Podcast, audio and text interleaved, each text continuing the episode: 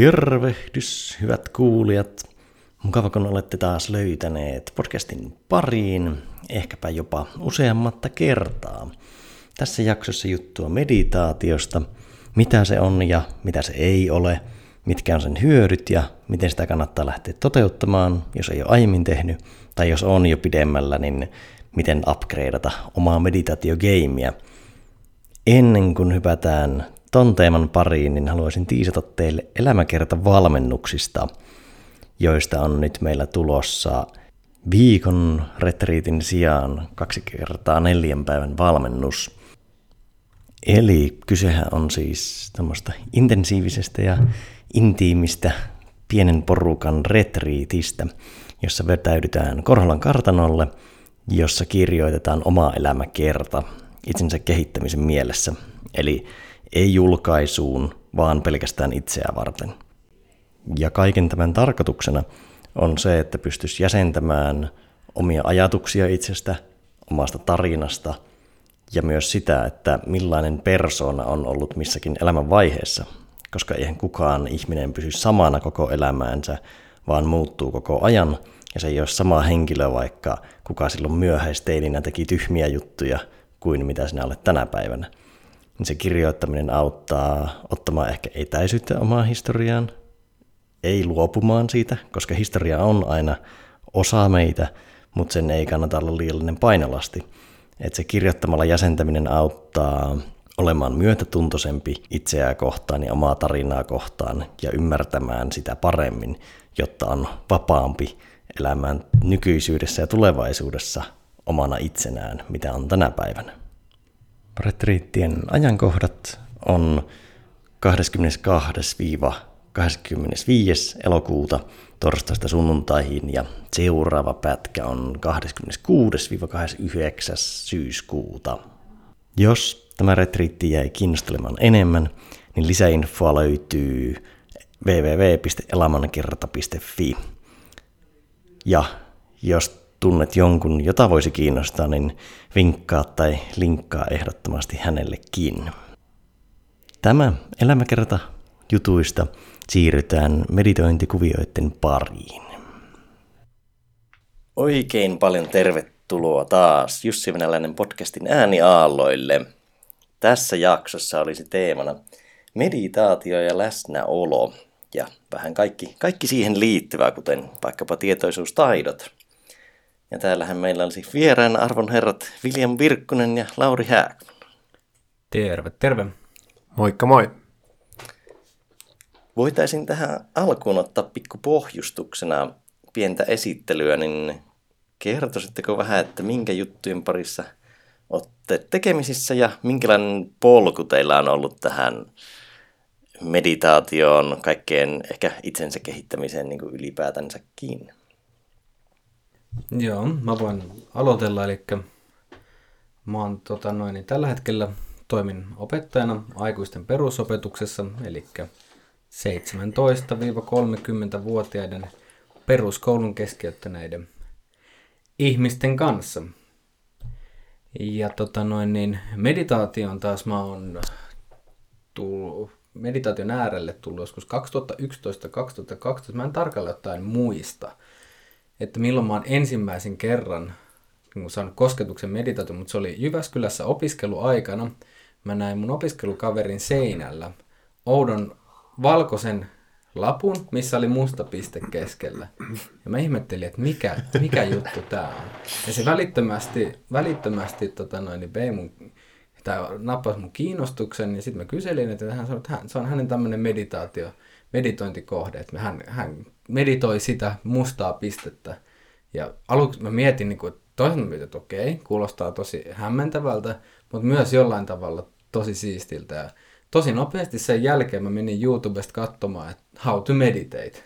Ja siellä joku oranssiin pukeutun, kaapuun pukeutunut kaljupää kertoo, että miten istutaan alas ja tarkkaillaan hengitystä ja nimetään nousevia tuntemuksia siitä se on oikeastaan lähtenyt sitten, että ensimmäinen asia, niin kuin tai, taito tai joku tämmöinen tapa, mikä on lähes välittömästi ja tullut mulle pä- osaksi päivärutiiniä, mikä on ollut tosi harvinaista, koska yl, niin kuin yleensä mä oon kuullut siitä, että kahden viikon, kahden, kaksi viikkoa kestää joku asia ja sitten se unohtuu. Mutta meditaatio on semmoinen, että se on lähes alusta alkaen niin jäänyt mulle vakituiseksi, ehkä niin kuin, tä, niin kuin päivän tärkeimmäksi asiaksi, minkä on tehnyt heti ensimmäisenä aamulla.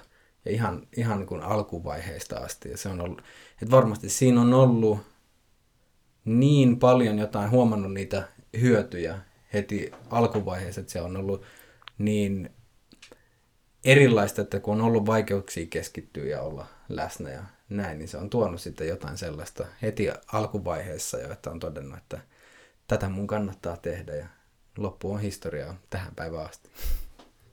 Mites Vili? Joo, tota, mä toimin tällä hetkellä yritysvalmentajana ja, ja konsulttina. Ja tota, ja sitten rakastan äh, crossfittiä. Se on mun semmoinen äh, fyysinen, fyysinen laji, mikä, mihin mä oon hurahtanut ihan täysin. Ja meditaatio on myös mulla semmoinen, niin kuin, mitä mä teen päivittäin tänä päivänä. Mä en pärjää niin päivääkään ilman sitä, että mä istun ja löydän, löydän itseni joka, joka aamu. Mutta tota, mistä mulla niin lähti meditaatio? Mä muistan siis, siitä, olisiko siitä kymmenen vuotta suunnilleen, kun mä olin yliopistossa ensimmäisiä vuosia. Ja mä en tiedä, mistä se oli tullut se niin kuin, jotenkin se kipinä siihen, mutta jotenkin mä etsin meditaatiokurssia – ja mä löysin semmoisen ilmaisen meditaatiokurssin semmoisessa Sri Chinmoy-keskuksessa. Ja se oli niin kuin heti alusta niin jotenkin tosi mielenkiintoista se, se niin kuin maailma. Ja siinä oli vielä, kun se ei ollut sekulääri millään tavalla tämä kurssi, niin, tota, niin siinä oli vielä niin kuin tosi mielenkiintoisia elementtejä. Ja mä muistan, että, että se oli, se oli tosi, tosi jännittävää. Siinä testattiin monia eri, eri meditaatiotyylejä ja mä muistan, että kaikki niin kuin, kun ekaa kertaa tota, testasi sitä mantroja, niin miten paljon se, miten kiusalliselta se tuntui siinä alussa, niin kun ryhmässä päästään niitä ääniä ja muuta. Mutta tota, sitten sit mulla oli niin kuin joku seitsemän vuotta, niin, niin mä niin kuin meditoin tosi just niin kuin ehkä eri tavalla, mitä sä kuvasit, Lauri, että mulla oli, niin kuin, mä meditoin aina vaan silloin tälle ja etenkin jotenkin niin kuin tarpeeseen aina, että jos mun piti niin kuin rauhoittua, niin sitten mun piti meditoida tai ennen jotain, jotain suoritusta, niin jotenkin keskittyä vähän paremmin tai jotain muuta. Mutta tota, mutta jotenkin mä aina huomasin kyllä ne vaikutukset, mutta ne ei ollut ehkä niin isot ne vaikutukset. Sitten mulla oli vähän kuitenkin vaikeuksia niin kuin rauhoittaa mun mieli. Ja mulla, just niin kuin säkin kuvasit, niin mulla on ollut tosi paljon keskittymisvaikeuksia ja vielä silloin niin kuin opiskeluaikana tosi paljon. Mutta jotenkin mä en, mä en ollut päässyt jonkun semmoisen kynnyksen yli siinä meditaatiosta, tai mun mieli ei jollain tavalla ollut valmis siihen vielä. Mutta se oli tosi mielenkiintoista, mitä mulle sit kävi, koska sitten jossain kohtaa mä, mulla alkoi niinku semmoinen elämän kriisi, missä mä erosin pitkästä parisuhteesta ja vaihdoin työpaikkaa samaan aikaan ja muutin samaan aikaan ja tuli niin tosi paljon muutoksia. Ja sitten mulla oli semmoinen puolen vuoden masennusvaihe. Ja sitten sen masennusvaiheen jälkeen, niin mä aloin niin löytää itseni vahvemmin. Ja mä tajusin, että mä en ole niin oikeasti niin tuntenut itseäni kunnolla ennen sitä, tai että mä en osannut kysyä itseltäni, että mitä mä tarviin, mitä mä haluan, vaan mä olin elänyt tosi paljon niin ulkoisten odotusten mukaan. Ja masennusvaiheen jälkeen mä aloin niin kuin, niin kuin löytää itseäni, ja siinä se niin kuin meditaatio tuli yhtäkkiä semmoiseksi niin kuin tosi vahvaksi välineeksi, että mä, mä aloin niin meditoida joka päivä, ja, ja mä heti huomasin sen, miten se auttaa mua niin kuin kirkastamaan ja selkeyttämään sitä, mitä mä haluan, mitä mä tarviin ja niin kuin jotenkin näkemään asiat selkeämmin kuin koskaan ennen. Ja sitten sen jälkeen nyt semmoinen kaksi-kolme vuotta, niin, niin se on ollut niin tosi transformatiivinen matka.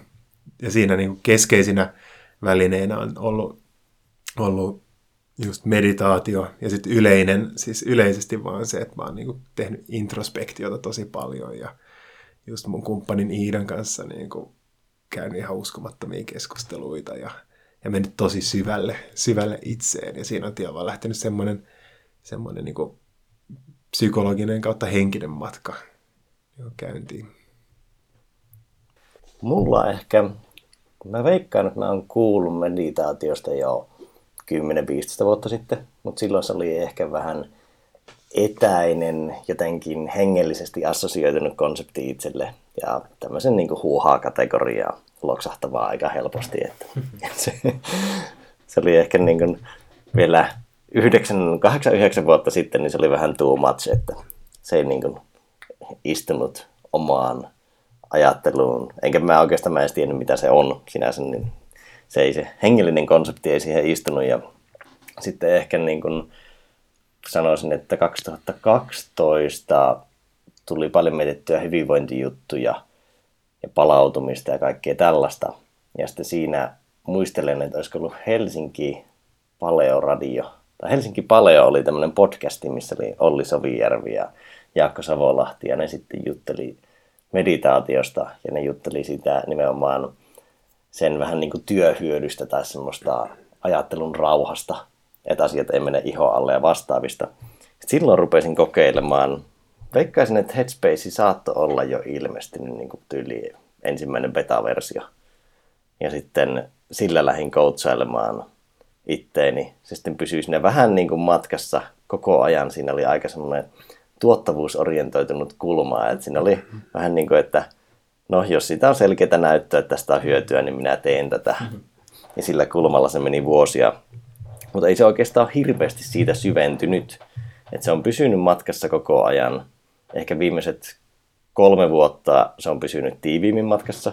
Ja välistä on ollut päiviä, että on vetänyt vaikka monta kuukautta 20 minuutin meditaatiota putkeen. Mutta sitten nyt se on vähän tullut enemmän semmoiseksi tilannetyökaluksi plus sitten sellaiseksi mm, tavallaan ehkä yrittänyt viedä enemmän niitä meditaation oppeja, ajatuksia ja vähän niin kuin sitä maailmaa tonne arkeen, eikä niin, että se on täysin erillinen mm. asia, mikä ehkä oli pitkään itselle semmoinen virhe, että mä jotenkin ajattelin, että no nyt mulla on tää vähän niin kuin treeni, ja sitten tämä loppupäivä nyt on tämmöistä palautumista, missä mä en niin treenaa. Vähän samoin kuin liikunnassa tulee ajateltua helposti noin, niin vähän ehkä tuli meditaatiossa mietittyä samaa. Hmm. Mutta hei, voitaisiin ehkä, että ollaan samalla linjalla ja kuulijat samalla linjalla, niin avata, että mitä meditaatio meille tarkoittaa. No mulle meditaatio miten mä oon itse kiteyttänyt sitä, kun mä oon pohtinut ja kun mä oon pitänyt noita meditaatioiltoja ja sitten mä oon siinä niin pitänyt lyhyitä introja, niin sitten mun on pitänyt kiteyttää se mulle, että mitä meditaatio tarkoittaa. Ja, ja tota, ennen sitä mä oon jotenkin pärjännyt tosi hyvin ilman mitään kunnon määritelmää. Mutta tota, siis mä, näen, mä näen sen jotenkin niin kuin mielen harjoittamisena. Ja se on niin kuin mielen harjoittamisen erilaisia työkaluja, ja niitähän on niin kuin satoja tai tuhansia erilaisia – meditaatioita ja meditaatiotyylejä. Mutta mä, mä näen sen niin mielen harjoittamisena samalla tavalla kuin joku urheilulaji voi olla meidän, tai urheilu on meidän kehon harjoittamista, niin, niin meditaatio on mielelle. Joo, kyllä mä oon samoilla linjoilla, että mulle se on vielä niin kuin mielen pu- puhdistusta, eheyttämistä ja optimointia. Ja myös niin kuin lähtemättömästi myös todellisuuden tarkasteluun Todellakin. Sella, sellaisena kuin se on, että se on ehkä sitten se niin kuin keskiössä siinä, että puhdistaa sitä omaa tietoisuutta kuvitelmista ja katsoa sitä sellaisena, kuin se oikeasti avautuu. Toi on tosi hyvä pointti. Mäkin tykkään tuosta just sitä, että, että se on tapa nähdä todellisuus sellaisena kuin se on. Eli jos ajatellaan, että me kaikki ihmiset, niin meillä on jotain käsi, niin kuin, käsityksiä maailmasta, käsityksiä itsestä, käsityksiä ihmisistä, kaiken maailman vääristymiä, niin meditaation avulla sä pystyt, sä luot semmoisen, tai mä oon jotenkin joskus ajatellut sen niin, että sä luot semmoisen niin laboratorioympäristön, missä sä pystyt tarkastelemaan. Sä tyhjennät ensin sun mielen ja rauhoitat sen. Ja sitten sinne tulee yksi ajatus tai yksi tunne kerrallaan. Ja sitten sä pystyt huomaamaan sen. Mutta... Ja sitten sitä kautta sä näet, niin pystyt niin kuin oivaltamaan asioita siitä, että miten sä itse asiassa niin vääristät sun omalla ajattelulla helposti todellisuutta. Tai vääristätkin. Mm, tarkennetaan, että tarkoitatteko, että tarkkailla mielen todellisuutta sellaisena kuin se on, vai koko todellisuutta? No siis meditaation avulla sä näet, pystyt tai opit ehkä erottamaan pikkuhiljaa. Siis mehän on niin kuin, buddhalaisuudessa se ajatus on se, että, että sä opit näkemään todellisuuden sellaisena kuin, se on, kun se on. Ja alun perin silloin, ennen kuin sä oot aloittanut meditaation, niin, niin silloin sun mieli on niin täynnä konsepteja, ajatuksia, käsityksiä, jotka vääristää, että sä et näe todellisuutta sellaisena, sellaisena kuin se on. Mutta sitten mitä pidempään meditoi, niin sitä Lauri sanoi, että just puhdistaa mieltä, niin, niin kuin pystyy niin kuin poistamaan kaiken maailman traumoja tai, tai niin kuin tunnelukkoja tai, tai skeemoja ja muita ajatuksia, jotka, niin kuin, jotka muuntaa sitä todellisuutta. Mutta onko se todellisuuden näkeminen sellaisena kuin se on, niin se on enemmän meditaation siirtovaikutus pidemmällä tähtäimellä kuin se itse harjoituksen aikainen vaikutus. Se, ha, mm. Myös harjoituksen aikainen vaikutus, mutta sehän läht, niin kun, tietyllä tavalla aluksi joutuu työstämään niitä mielen projektioita. Ja sitten myöhemmin on mahdollisuus siirtyä siihen itse projektoriin ja tarkastella sitä, Just niin. mutta, mutta se on niin kuin alkuvaiheessahan sitä on täysin sen oman mielen content, niin kuin sisältönsä kanssa tekemisissä omat ajatukset, tuntemukset ja näin, ja ei pysty näkemään et, sitä, että mistä ne nousee ja niiden välisiä syy-seuraussuhteita sitten pidemmän harjoittelun kautta päästään sitten ehkä just siihen projektoriin, että mikä näitä, näitä tota noin, niin, tätä sisältöä oikein tänne tuottaa. Joskus taannoin Vilin meditaatioillassa tuli itselle sellainen oivallus, kun mä oon tykännyt tosi paljon flaneerauksen konseptista, niin avataan sekin tässä vielä vähän kuulijoille, niin tämä 1800-luvulla Ranskassa, Pariisissa, niin vanhemmat hyvätuloiset miehet harrasti sitä, että meni vaikka kahvilaan kadulle kattelemaan vaan katua ja katsomaan kaupungin menoa ja ilman mitään päämäärää, niin ne vaan tuijotteli ja siikaili, mitä siellä tapahtuu. Ja se oli flaneerausta, tai flanöring on se termi, niin ne flaneeras katua, mutta mä ajattelen, että meditaatio olisi mielen flaneerausta. Eli tarkkaillaan ilman päämäärää, mitä siellä tupsahtelee, mitä ajatuksia ja minkälaista ajatuksen virtaa. Just. Ja se oli, jossain mä törmäsin semmoiseen ajatukseen siitä, että, että me ei nähdä todellisuutta sellaisena kuin se on, koska meillä on niin paljon tahdotaan, että se olisi tietyllä tavalla.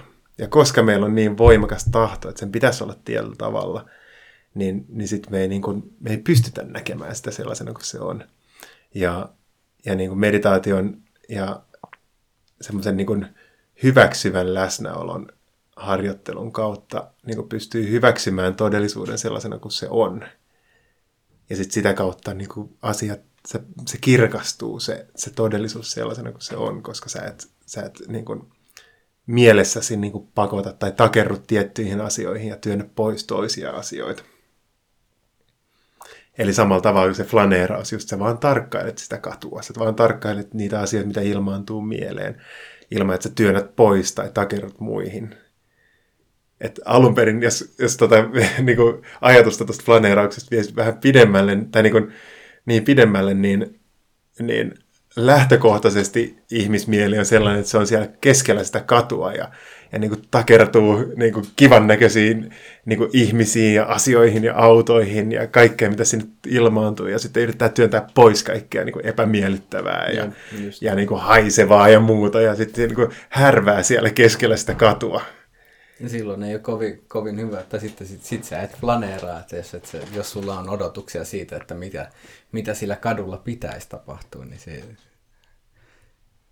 sillä niin kuin se sotkee sitten sen koko prosessin lähtemällä, että et, et, tämä on muuten kiva, mutta tätä mä en halua tänne ja tämän mä haluan tänne näin. Ja sitten siinä on hirveä määrä hikeä ja kyyneliä ja siltikään niin kuin, sitten sieltä tulee joka tapauksessa, sieltä tulee vääränvärinen auto tai sieltä tulee se haju, mikä nyt ei ollutkaan ihan täysin omien preferenssien mukana ja näin. Mm, just niin.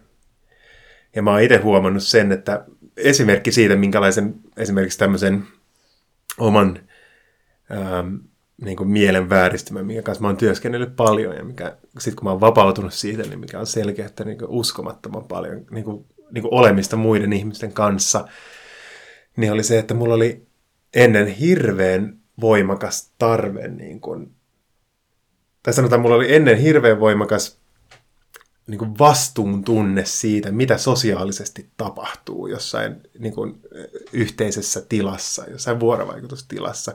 Eli mulla on hirveä tarve, että siellä niin kuin heti koko ajan kauheasti keskustelua ja siellä pitää niin kuin olla hyvä meininki ja pitää tapahtua ja näiden ihmisten pitää tutustua ja sitä ja tätä ja tota. Ja niin kuin tosi paljon otin vastuuta siitä, mitä siinä tapahtui. Ja heti jos joku oli vähän enemmän hiljaa, niin mä nostin sen mukaan keskustelua ja muuta. Mutta silloin mä esimerkiksi, niin, niin silloinhan mä niinku pakotin sitä tilannetta ja sitä vuorovaikutusta, mitä siinä tapahtui, niinku sen mukaan, mikä mun päässä oli se käsitys siitä, mikä on niinku hyvää niinku yhteisolemista. Ja mä en pystynyt näkemään esimerkiksi sitä, että ehkä joku hyvä yhteisoleminen voisi olla se, että kaikki on hetken hiljaa. Ja vaan nauttii siitä hiljaisuudesta. Mutta sitten mä niinku aina kontrolloin sitä tilannetta ja niinku ohjailin kauhean paljon ja ahdistuin siitä, jos oli hiljasta ja muuta.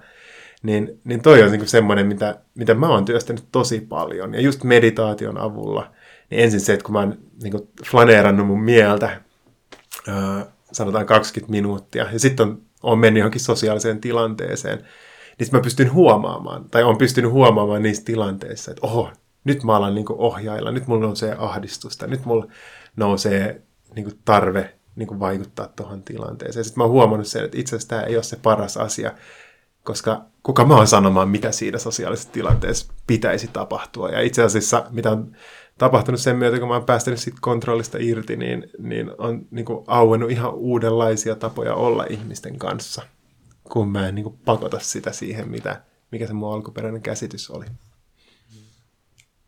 No, tuosta voitaisiin aika luontaisesti jatkaa siihen, että mitä te koette niin kuin selkeämmiksi meditaatio hyödyksi? Miksi te teette sitä? Mulle se tuntuu ihan silleen, että mä pystyn jollain tavalla selvitä täysjärkisenä tässä maailmassa. Se on mulle niin semmoinen ensimmäinen suhteellisen merkittävä hyöty. Ja sitten kun tätä kun on pohtinut, mietin, että kun se on niin kaikin puolin elämän laatua parantava niin holistisella tasolla, koska mm, se kuitenkin vaikuttaa just. juuri sinne, että missä, missä lopulta se elämän hyvät ja huonet, huonot puolet koetaan. Et, et, ja kärsimyksen väheneminen, se on niin kuin, laitetaan se heti, heti, heti niin kuin toiseksi ihan niin kuin, just, että kun tulee tietoisiksi omista äh, epäterveistä ajatus- ja käyttäytymismalleista ja niitä pystyy sitten, niistä päästä pikkuhiljaa irti, niin luonnollisesti se, se tota, vähentää kärsimystä ja parantaa, parantaa elämänlaatua ja, ja se, että pystyy tekemään kaiken oikeastaan pikkasen optimaalisemmin, menee vähemmän aikaa turhaan säätämiseen, kun mieli pysyy kirkkana, tietää mitä haluaa tehdä ja ky- kykenee keskittymään. Mm. Et se on ihan ollut semmoinen, että kun se, se niin kuin keskittymisvaikeudet tekee elämästä helvetin hankalaa. Se on, ja sen niin näkee, sen, sen mä muistan parhaiten koulusta, että missä pyyd, vaadittiin, että nyt pitäisi keskittyä tähän eikä härdätä jotain omaa, mutta kukaan ei sanonut missään vaiheessa, että miten, tai että rauhoitu, okei, okay, miten se tapahtuu, mm. niin siihen ehdottomasti meditaatio on tuonut, tuonut ihan niin kuin, uskomattoman niin kuin, toimivan työkalun.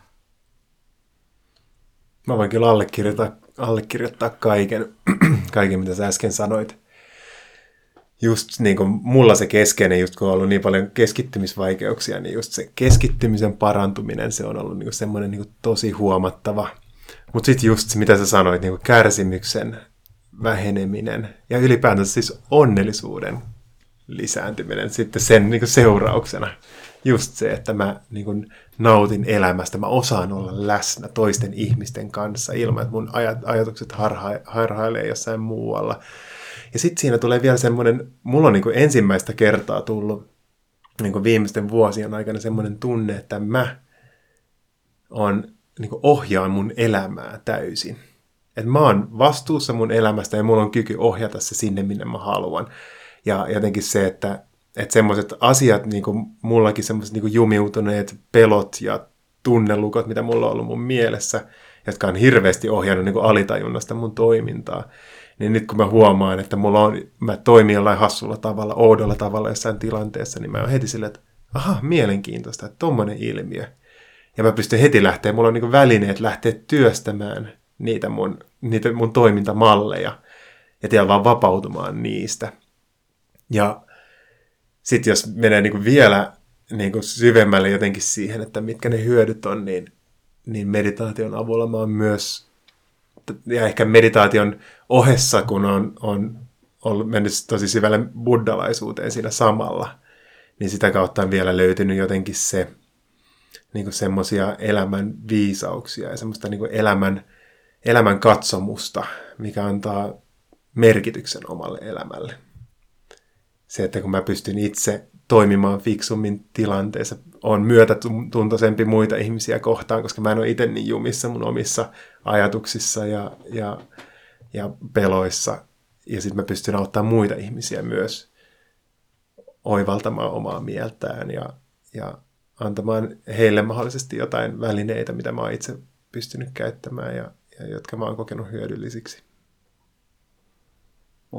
Mulla ehkä niin aika monta vuotta, just niin kuin aiemmin sanoin, niin oli se, että meditaatio oli ehkä työkalu nollata stressiä, päästä vähän niin sanotusti nollatilaan, että sillä ei ollut semmoista kovin itsereflektiivistä syvää vaikutusta, vaan se oli nimenomaan semmoinen rauhallisempi pohjavire, kun tuli paahdettua tosi paljon ja pitkiä päiviä ja oli koko ajan kaikkea menossa, niin nimenomaan se, että sai siihen jonkun 50 prosenttia rauhallisemman pohjavireen, Mm. Ja sillä on tosi iso korkoa korolle vaikutus, kun pystyt olemaan vähän objektiivisempi, vähän rauhallisempi. Asiat ei mene ihan niin iho alle. Ehkä konkreettisi vertaus on se, että ennen kun mulla tippui joku asia, niin mä kirosin aina ääneen nyt minä en enää kiroile ääneen, kun se tippuu. se oli niin kuin, siinä niin kuin mitataan sitä ihoalle menoa, kun se on niin spontaani. Mm, että sä et enää tietoisesti rupea miettimään, lentääkö se kirosana vai ei. Se vaan lentää. niin siinä, siinä huomaa eron. Mutta nimenomaan ehkä se, että paljon tuli käytettyä niin sanotusti työkäyttöön, että olisi, pystyisi tekemään parempia päätöksiä. Ja sitten ehkä niin kuin nuon tavallaan, että pääsee niin sanotusti nollatasoon ja minimoimaan sitä stressiä ja pahtamista. Ja sitten ehkä ne plussat on sitten se, että voi niin sanotusti irtaantua itsestä siinä mielessä, että voi ajatella objektiivisemmin itseään, mm. omaa käytöstään, reflektoimaan kaikkea mm. omaa tekemistä. Ja se on ehkä semmoinen yleisempää tietoisuustaiteen kehittymistä muutenkin kuin meditaation kautta. Mutta ne on sitten ehkä niitä plussalla olevia pidempiä vaikutuksia. Mutta kyllä sitä on paljon tullut käytettyä akuutisti nimenomaan joku tilanne, missä vaikka on joskus vaikka vituuttanut paljon joku työtilanne tai sitten vaan hakee sitä hyvää pohjavirettä päivään, niin se on mm. vaan toiminut siihen mm. ilman, että se on tarjonnut hirveästi syvyyttä. Joo. Mm. Ja toi, mitä sä sanoit tuosta niin nollatason pääsemisen ja se hyvän, hyvän viretason löytäminen, niin tuntui jotenkin ennen siltä, että, että se oli niin kuin, tosi paljon niin kuin sattuman kauppaa, että mikä fiilis mulla on.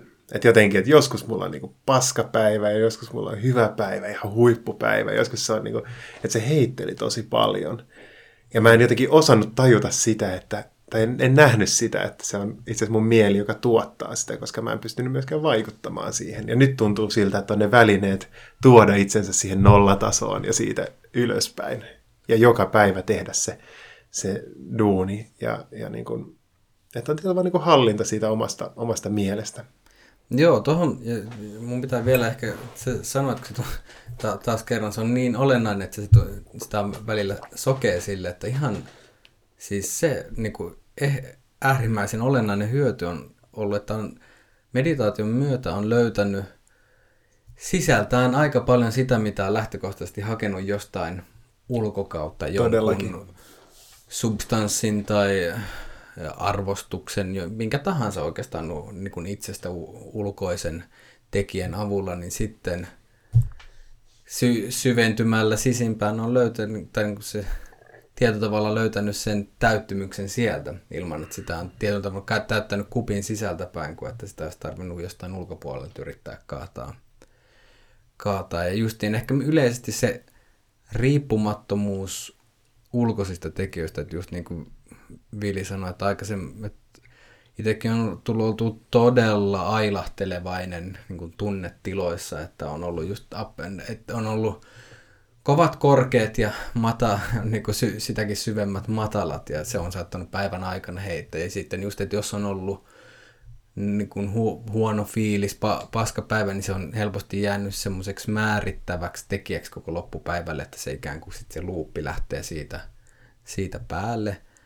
Mutta meditaation myötä on nykyään on enemmän ja enemmän niin kuin se oma onnellisuus on ehkä enemmän omissa käsissä, että se, mm. ei ole, se ei ole, että jos tapahtuu jotain, minkä lähtökohtaisesti mieltää negatiiviseksi, niin se ei automaattisesti johda siihen, että se tarkoittaisi, että mulle tulisi vaikka niin kuin pysyvästi huono fiilis siitä, tai Just. justiin, että, justiin, että se kirosana, että juuri ihan, ihan itsellä täy, justiin aggression kanssa on ollut valtavasti ongelmia, että sieltä tulee, että kun joku on tapahtunut vastoin omia odotuksia, joita on ollut valtavasti, niin sitten, sitten sieltä tulee se spontaani ärräpää, josta on mm. täy, täysin niin kuin, niin kuin suoralla yhteydellä, mutta siinä on sanaakaan sanottavana välissä, niin se on jo tapahtunut.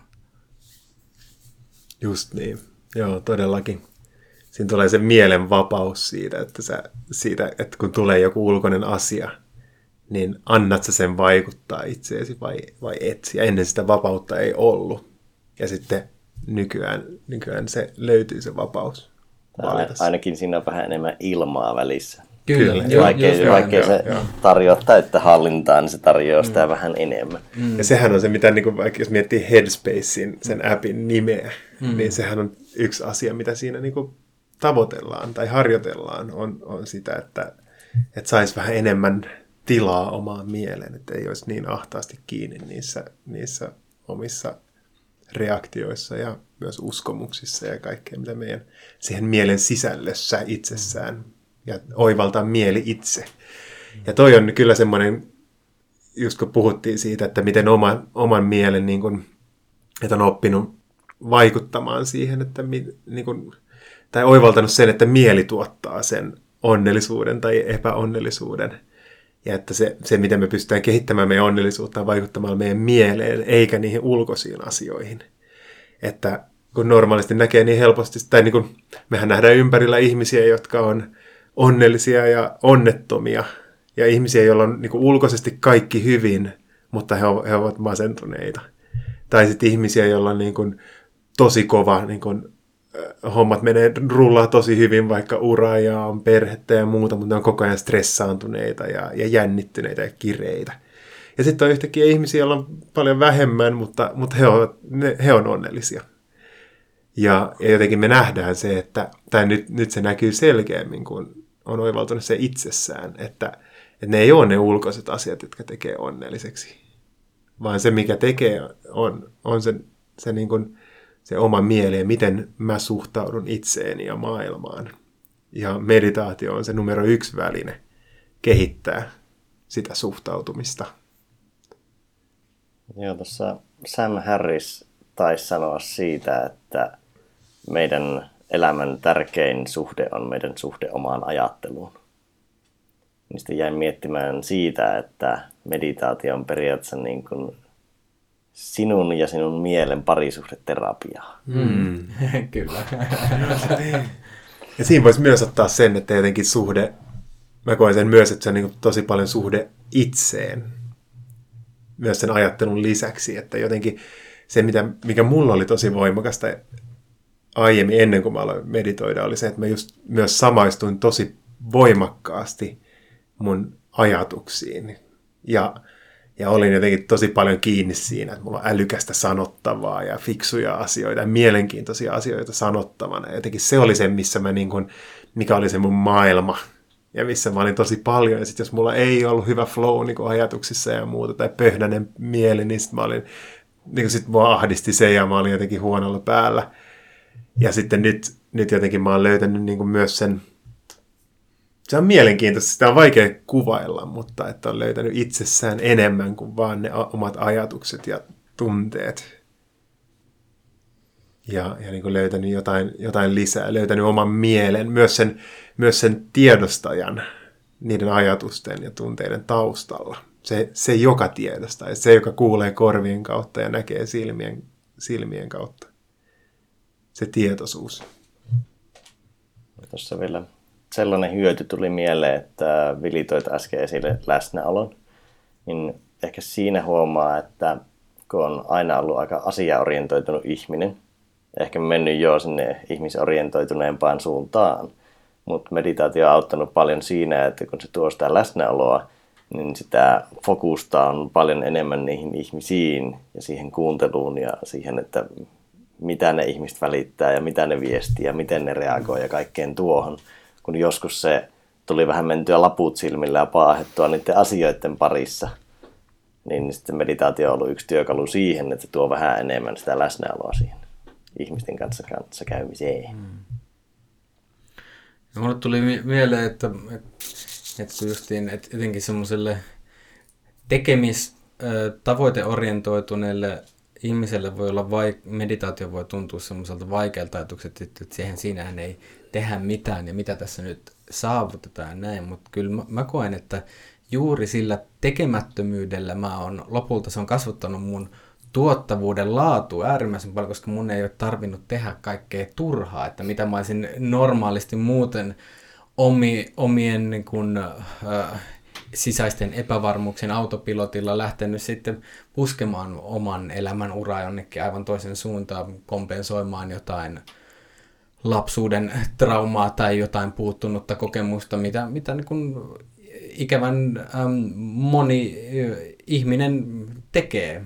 Ja just totta kai ihan vaan siitä, että ei vaan tiedosta sitä, että mikä, mikä siellä on, mikä on taustalla se, mikä ajaa. Ja että se on just, että kun joskus vielä mielletään, että on tosi niin kuin englanninkielinen sana driven, että se olisi jollain tavalla positiivinen, positiivinen ominaisuus, mutta mä en tiedä, tiedä sitten, että omasta näkökulmasta se ei ihan välttämättä, että sitten, sittenhän sä oot se ajettava, etkä ajaja, niin No se riippuu toisaalta niistä ajureista. Niin, just ja, niin, ja, joo. ja, ja, ja, siis kyllä, kyllä, kyllä.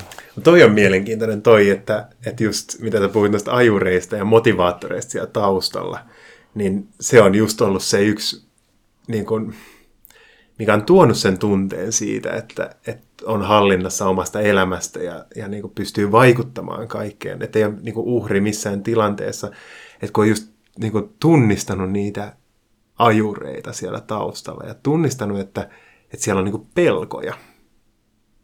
Joo, ky- kyllä, mutta mut, toi ehkä vielä, että mä en ainakaan koe, että mä, mä voisin, voisin vaikuttaa kaikkeen, mutta mm. esimerkiksi se, että mä, siis mähän en voi vaikuttaa siihen, että mitä ajatuksia päässä tulee. Et ei meillä ole mikään, mitään kontrollia siihen, että mitä alitajunta syöttää. Mä en voi vaikuttaa siihen, että mitä ulkoisessa todellisuudessa tapahtuu. Mm. Jos mä tähän, tästä lähden, niin voi olla, että rekka ajaa mun yli ja mä en voi vaikuttaa siihen yhtään mitään. Mm. Mutta se, mihin mä voin vaikuttaa, on se, että, että kun sieltä nousee se ajatus, muisto, tunne, whatever, että millä tavalla siihen reagoi. Tai jättää, tai, ja myös voi vaikuttaa siihen, että jättää reagoimatta, mikä on 90, 90 prosentista tapauksia paras, paras asia. Se on totta. Että, no, että sieltä se tulee ja sinne se menee. Että, että, että lopulta se, se kontrolli, ehkä silloin myös niin kuin oppii hyväksyä sen oman kontrollialueen, niin kuin, että, että se lopulta se ei ole hirveän iso, niin kuin se, se ei ole, tai se ei ole hirveän laaja, mutta mm. sitten se on taas sitäkin olennainen, ehkä siinä niin merkityksellinen, että se lopulta, että miten me suhtaudutaan siihen, että mit, mitä elämän filmi meidän eteen tuo, niin Joo. se lopulta määrittää sitä, sitä elämän laatua mm. aika vahvasti. Ja sitten kun puhutaan hyödyistä, niin kyllähän tiede myös backuppaa aika paljon noita vaikutuksia. Mm. En nyt tiedä, backuppaako joka ikisen näistä, mitä me äsken kerrottiin, mutta hyvin ison osan. Joo, siis... Tai ainakin välillisesti mm. on tavallaan todistettavissa. Kyllä. Et se, mä uskon, että samalla tavalla kuin liikunta oli 1900-luvulla nousi jutuksi, että eihän jos sä 1800-luvulla juoksit, niin ihmiset kyselivät, että miksi helvetissä sä juoksit. Mihin sä oot menossa? Niin, että, että, että, mihin on kiire tai ei tavallaan ollut liikuntaharjoittelua. Mm. Niin samalla tavalla voisi kuvitella, että meditaatio on 2000-luvulla tai 2000-luvun ekalla vuosisadalla nousi samaan arvoon kuin liikunta mm. muodossa tai toisessa. Että sen ei tarvitse olla su, niin kuin, tietynlaista harjoittelua, mutta ehkä mindfulness ylipäätänsä voisi olla, että se nousee yhtä isoksi jutuksi kuin liikunta. Ja tavallaan kyseenalaistamattomaksi ja semmoiseksi, ei kukaan enää argumentoi, että liikunta on turhaa. Mm. Voisi kuvitella, että se nousee, nousee tuolle tasolle. Joo, me, mä oon oman kandini kirjoittanut kun tietoisuus- ja läsnäolotaidosta me meditaatio sinne lukien koulukontekstissa ja, ja silloin ongelmana oli lähinnä tutkimuksen vähyys. Että iso osa tutkimuksista oli etenkin koulukontekstissa niin pilottitutkimuksia, mutta nyt niitä, siitä on monta vuotta, että nykyään sitä on jo, vaan niin tutkimusdataakin löytyy kyllä valtavasti, valtavasti enemmän nyt. Ja yksi mielenkiintoinen havainto on ollut esimerkiksi se, että me meditaatioharjoittelusta niin hyötyy kaikista eniten ne, ketkä on siinä lähtökohtaisesti huonoja. Eli monesti ihmiset sanoo vaikka, että, että mä en voi, että vitsi, mä muuten voisin meditoida, mutta mä oon niin huono keskittymään, että mä en voi, mä en voi meditoida, mä en voi istua aloillaan. Se mikä on vähän sama sanoa, että, että jos on ihan, ihan tota, niin kuin todella huonossa lihaskunnossa, että, että, että, että mulle, mä en oikein jaksa nostaa painoa, niin mä voin mennä salille. Eli niin, niin tota, se, se on, niin kuin, ja, ja tämä on tutkimuksessa on aika paljon tämmöistä John Kabat-Zinin mindfulness-based stress reduction ohjelma, kahdeksan viikon tämmöinen mindfulness-ohjelma, mikä on suurin osa tutkimusdatasta tulee justiin sen ohjelman pohjalta ja se, sieltä on noussut kyllä just esimerkiksi koulukontekstissa, niin ADHD, ADD, henkilöt ja keillä on tunnesäätelyn keskittymisen kanssa ollut ongelmia, niin ne on hyötynyt kaikista. Ka- kaikki on hyötynyt, mutta eniten on hyötynyt ne, keille se on lähtökohtaisesti ollut kaikista haasteellisinta. Pari tutkimusknoppia, mitä tulee mieleen, niin ainakin se, että meditaatio auttaa pääsemään aivoaalloissa alfa- ja teetta-aalloille, eli mm. rauhallisempaan päätyyn, niin, niin auttaa siinä myös muutenkin kuin sinne harjoittelun aikana. Mm. Eli auttaa muutenkin arjessa pääsemään sinne, jossa tekee fiksumpia päätöksiä, ei ole niin stressaantunut ja luovuus myös kukkii siellä.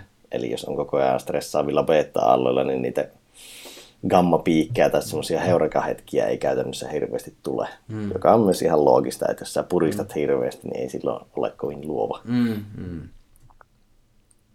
Ja toinen pointti tieteestä, niin ainakin meditaatio vähentää Default Mode Networkin aktiivisuutta.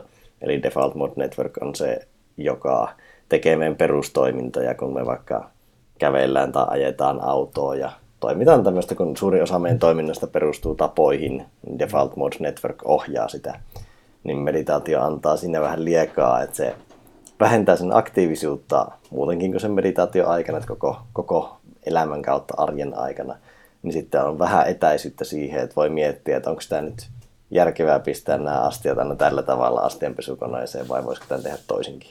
Hmm. Se on joo, se on mielenkiintoista, että miten se niin kuin, että siis miettii, mitä läsnäolo tarkoittaa, tai mitä se tarkoittaa mulle, niin se tarkoittaa just sitä, että mä menen pois autopilotilta ja menen siihen, että mä oikeasti teen just sitä, mitä mä teen sillä hetkellä. Että kun meillä normaalisti jos me ei ole, jos me ollaan autopilotilla, niin me tehdään jotain ja sitten me ajatellaan jotain muuta.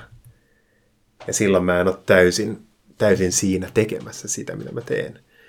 Niin se on mielenkiintoista, miten paljon nautintoa voi saada semmoisista, tai mä, mä oon kokenut, että semmoisista niin triviaaleista niin arjen askareista. Ja sitten myös on se mahdollisuus avautua myös, että kun mä kuljen kadulla ja mä kävelen puiston läpi, niin normaalisti mä kävelisin sen puiston läpi ja ajattelisin jotain työasioita vaikka. Ja mä en havaitse sitä puistoa ylipäätänsä, että niitä asioita, kauniita asioita, mitä siellä on. Niin nyt, nyt pystyy niin kuin avautumaan sille, mikä on ympärillä. Ja tämmöinen tutkija kuin Dan Siegel, joka on tutkinut mindfulnessia ja läsnäoloa, niin hän, hän, hänen keskeisiä havaintoja ja, ja niin tutkimusaiheita on just ollut se, että miten, miten, se, niin kuin, miten läsnäolo – miten mindfulness niin kuin katkaisee sen yhteyden semmoisen niin meidän konsepteihin. Että kun mä kävelen jonkun puiston läpi Ja normaalisti kun mä näen puun, niin se yhdistyy siihen konseptiin puu, mikä mulla on mielessä. Ja sitten mä vaan niin ohitan sen, okei, toi oli puu. Ja sitten mä jatkan matkaa. Mutta sitten kun mä oon läsnä, niin se ei kytkeydy siihen konseptiin puu, mikä mulla on mielessä. Mikä tekee sen, että mä itse asiassa pystyn näkemään sen puun enemmän sellaisena kuin se on. Että mä en kategorisoi sitä suoraan siihen yleiskategoriaan puu, vaan mä näen sen, että okei, mielenkiintoinen puu, että sillä on tosi upea tuo runko ja mielenkiintoinen muoto tuossa latvustossa. Ja mä pystyn niin kuin havainnoimaan sitä paremmin. Ja miettikää sitä, että miten tämä vaikuttaa siihen, että niin kuin esimerkiksi miten me nähdään muut ihmiset. Että mä en esimerkiksi kytke stereo, stereotypioihin vaikka, että mä näen jonkun ihmisen, jolla on, joka kuuluu, kuuluu johonkin vähemmistöön, niin mä normaalisti hetsisin aina siihen mun konseptiin siitä vähemmistöstä ja kaikki ne äh, mieleyhtymät, mitä mulla on siihen vähemmistöön liitettynä. Eli mä en näe sitä ihmistä sellaisena kuin hän on. Mutta jos mä oon läsnä, niin mä näen hänet just sellaisena kuin hän on, sellaisena yksilönä, ilman että mä yleistän hänet johonkin, johonkin sapluunaan. Niin, semmoisessa konsept, konseptuaalisessa maailmassa, mitä syvemmin siellä on, niin me ollaan tietyllä tavalla meidän oman mielen matriksissa ja kävellään, mm, kävellään vähän niin kuin kartta kädessä tai jat, jatkuvasti semmoinen Google Mapsit liimattuna meidän tuohon silmien eteen, että sen sijaan, että me nähtäisiin puistoa puistona, ihmisiä ihmisinä näin, niin meillä on vaan se semmoinen me, niin kuin, mie, mielikuva, mie, mielessä kuvitettu oma semmoinen ajatus linnake siellä. Ja sitten se, se ikävä kyllä, että kun me tarkastellaan sitä, sitä karttaa sen maaston sijaan, niin sitten se vie jollain tapaa sitä meidän nautintoa ja onnellisuutta siinä hetkessä, että silloin se ei, se ei täytä se eläminen samalla tapaa, että kun me, kun me koetaan vaan se ajatus eikä se niin kuin, elämän ilmiöt sellaisena kuin miten ne, miten ne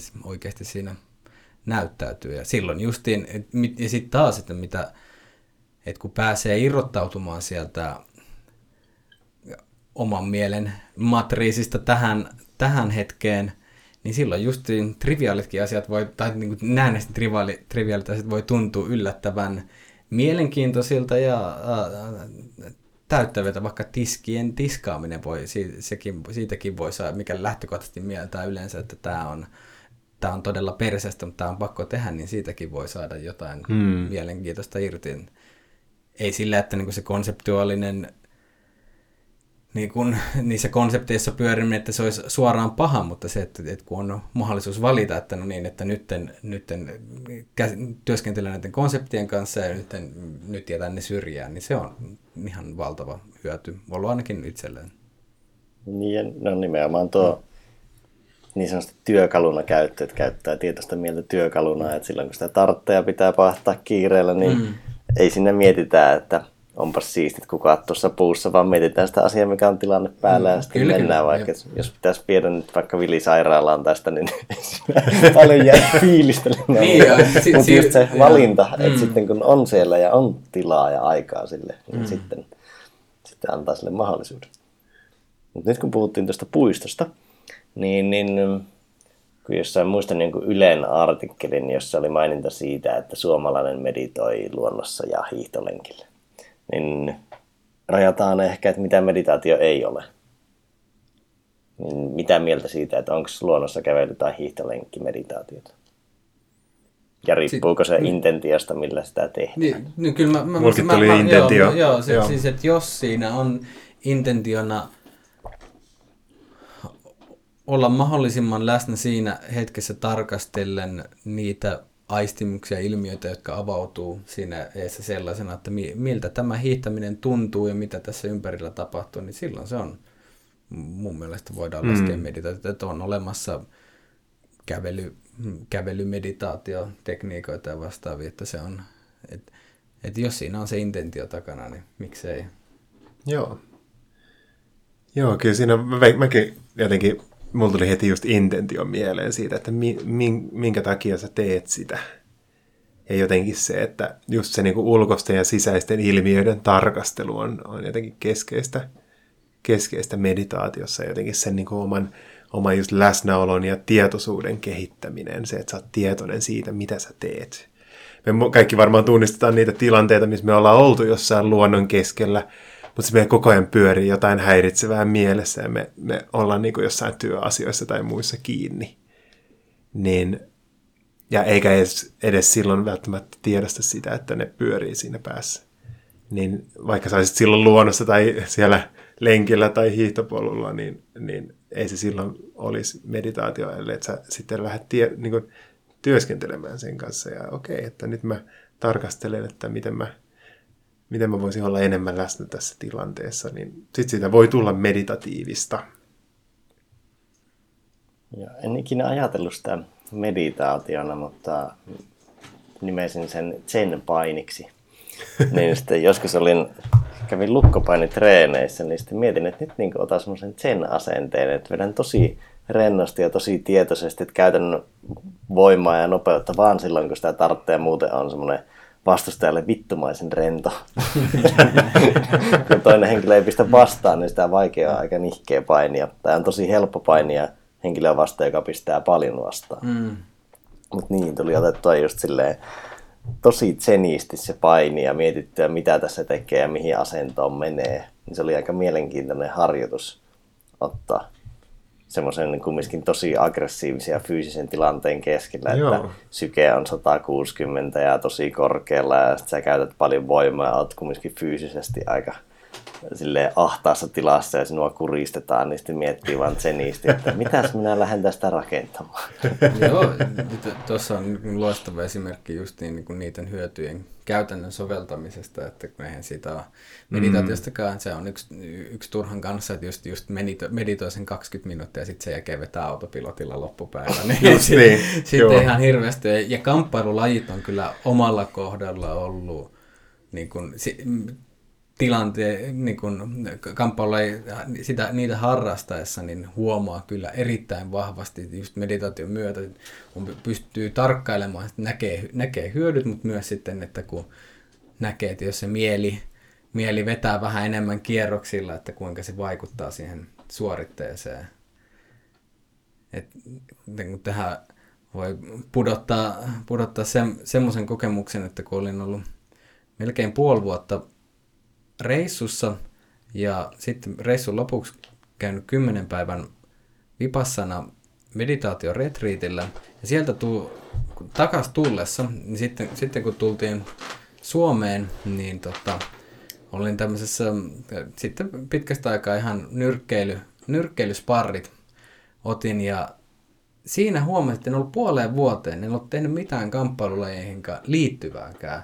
Ja niin kun olin totta kai tehnyt lihaskuntoa ja kaikkea, mutta mä, se, se nyrkkeily sujui paremmin kuin melkein koskaan, koska oli niin, niin läsnä ja tietoinen siitä omasta kropasta, että pystyi huomaamaan pienet jännitteet, kun ne alkaa, hartiat alkaa nousta mm. korviin ja kai, niin kun reaktiokyky huomattavasti nopeampi, niin se oli hauska, se oli tosi hämmentävää sen jälkeen, kun sitten sparrit oli ohi ja mietti, että niin kuin, puoli vuotta ollut tauko, ei ole mitään, mitään niin kuin lai, ja lainomasta ei ole harjoitellut, mutta sitten kuitenkin ehkä just sitä taitoa, mm, niin kuin keskittyminen, kehon tarkkailu, tämmöistä, mitkä on sovellettavissa oikeastaan mm. joka niin kuin kontekstista riippumatta. Niin oli, mutta kuitenkin sitten se, se kehitys näkyy myös siinä lajin sisällä tosi vahvasti.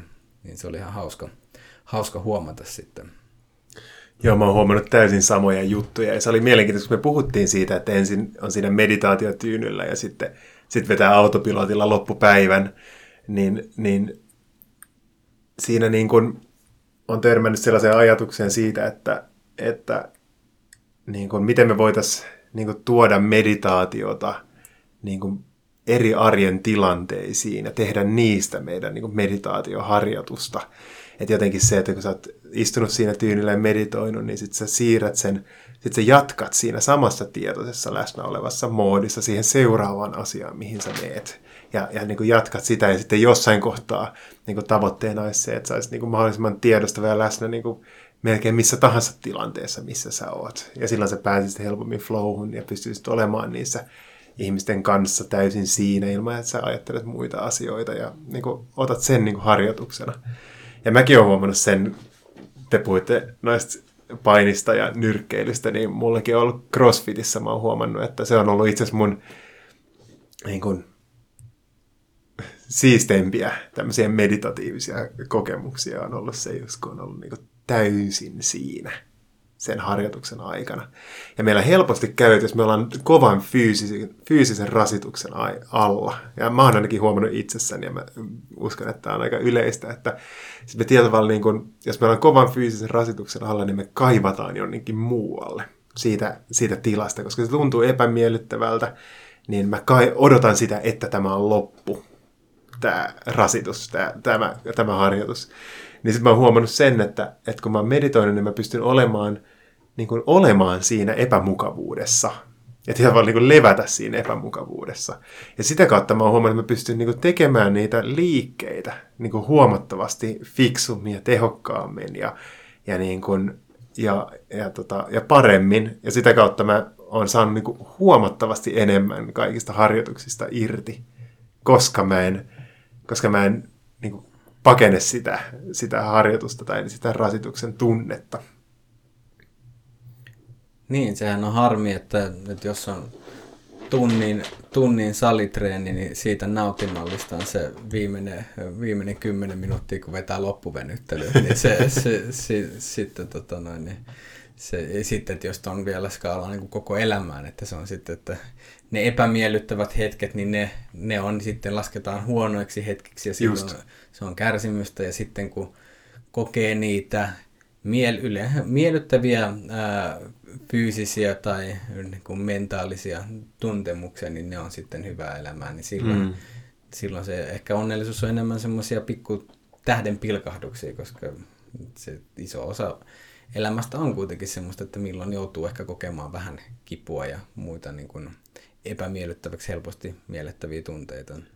Just, ja tuossa mun mielestä mennään tosi tärkeäseen aiheeseen, mikä on, mikä on kivun ja kärsimyksen suhde toisiinsa, ja mikä on kiehtonut mua tosi paljon. Ja se on ollut semmoinen, mikä niin kuin, jonka, josta niin kuin ollaan jo noissa itäisissä filosofioissa ja niin kuin puhuttu jo pitkään se, että kärsimys ja kipu ei ole sama asia. Ja että me voidaan tuntea kipua meidän kehossa tai joku kipua jossain lihaksessa vaikka. Tai ylipäätänsä, se voi myös olla henkistä kipua, se, että mä tunnen surua jonkun menetyksen jälkeen.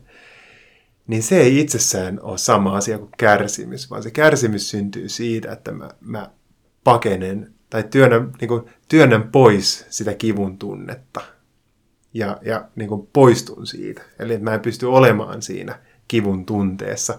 Ja se on mielenkiintoista, että tämä on niin tuhansia vuosia vanha viisaus. Ja nyt Jon Kabat-Zinn, just tämä, joka on tämä Mindfulness-Based Stress Reductionin kehittäjä, niin ne on validoinut tämän tutkimuksissa ja, ja useissa aivotutkimuksissa ollaan löydetty se, että koska aivoissa siis ää, kärsimyksen ja kivun aikana aktivoituu eri aivoalueet, niin ollaan pystytty todentamaan se, että, että ne on niin erilliset asiat. Että kipu ei automaattisesti tarkoita kärsimystä. Ja ollaan löydetty se, että, että jos ihminen tuntee kipua, esimerkiksi kroonista kipua, niin jos hän pystyy olemaan läsnä siinä kivussa ja niin kuin olemaan siinä ilman, että hän pakenee sitä, työntää sitä pois, niin silloin se, se niin kärsimys vähenee sillä ihmisellä. Tuossa oli viime kesänä tilanne, jossa yksi henkilö halusi määritelmän kärsimykselle, mikä on mahdollisimman tiivis. Lauri muistaa. Mm. Silloin tuli heitetty, että kärsimys on kroonistunutta kivun kohtaamattomuutta. Mm. Mietin tuossa sitä, että olisi mielenkiintoista saada tutkimusta, kun yleensähän tutkitaan kaikkia positiivisia piirteitä ihmisissä. Että mikä vaikuttaa vaikka menestykseen tai elämään, miten pärjää elämässä – niin, niin olisi mielenkiintoista tuo kipu versus kärsimys ja kivun kohtaamistutkimus, jos tutkittaisiin lapsesta asti hmm. aikuiseksi, kuin 50 vuoden tutkimus tai 30 vuoden, että miten se vaikuttaa, mihin sä päädyt elämässä.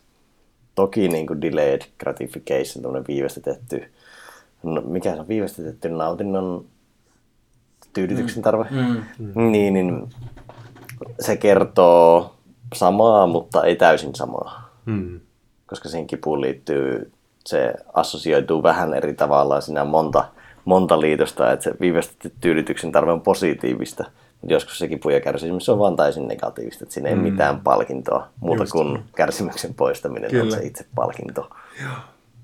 Ja ad, niin kuin addiktiivisessa käyttäytymisessä on monesti se kivun, kivun ja nautinnon suhde on se, että jatkuvasti maksimoi nautinto ja minimoi kipu all time. Ja sittenhän niin kuin, ja se on esimerkiksi, että tällä reseptillä niin hyvin nopeasti pääset opiaattiaddiktiksi, että kun haluat maksimoida koko ajan nautintoa ja ki- kipu on automaattisesti paha, joka pitää pitää poissa kaiken keinoin, niin sillä tavalla saadaan luotua tämmöinen addiktiivinen Mm. Käyttäytymismalli. Ja kyllä nyt niin että esimerkiksi mitä, mitä omassa työssä on voinut nähdä, on, on nimenomaan tulee tarkkailtua paljon ö, ihmisten suhdetta, suhdetta kipuun, tai niin kuin, jos nähdään ha, yleensäkin haaste, voidaan nähdä niin kuin kipuna, Joo.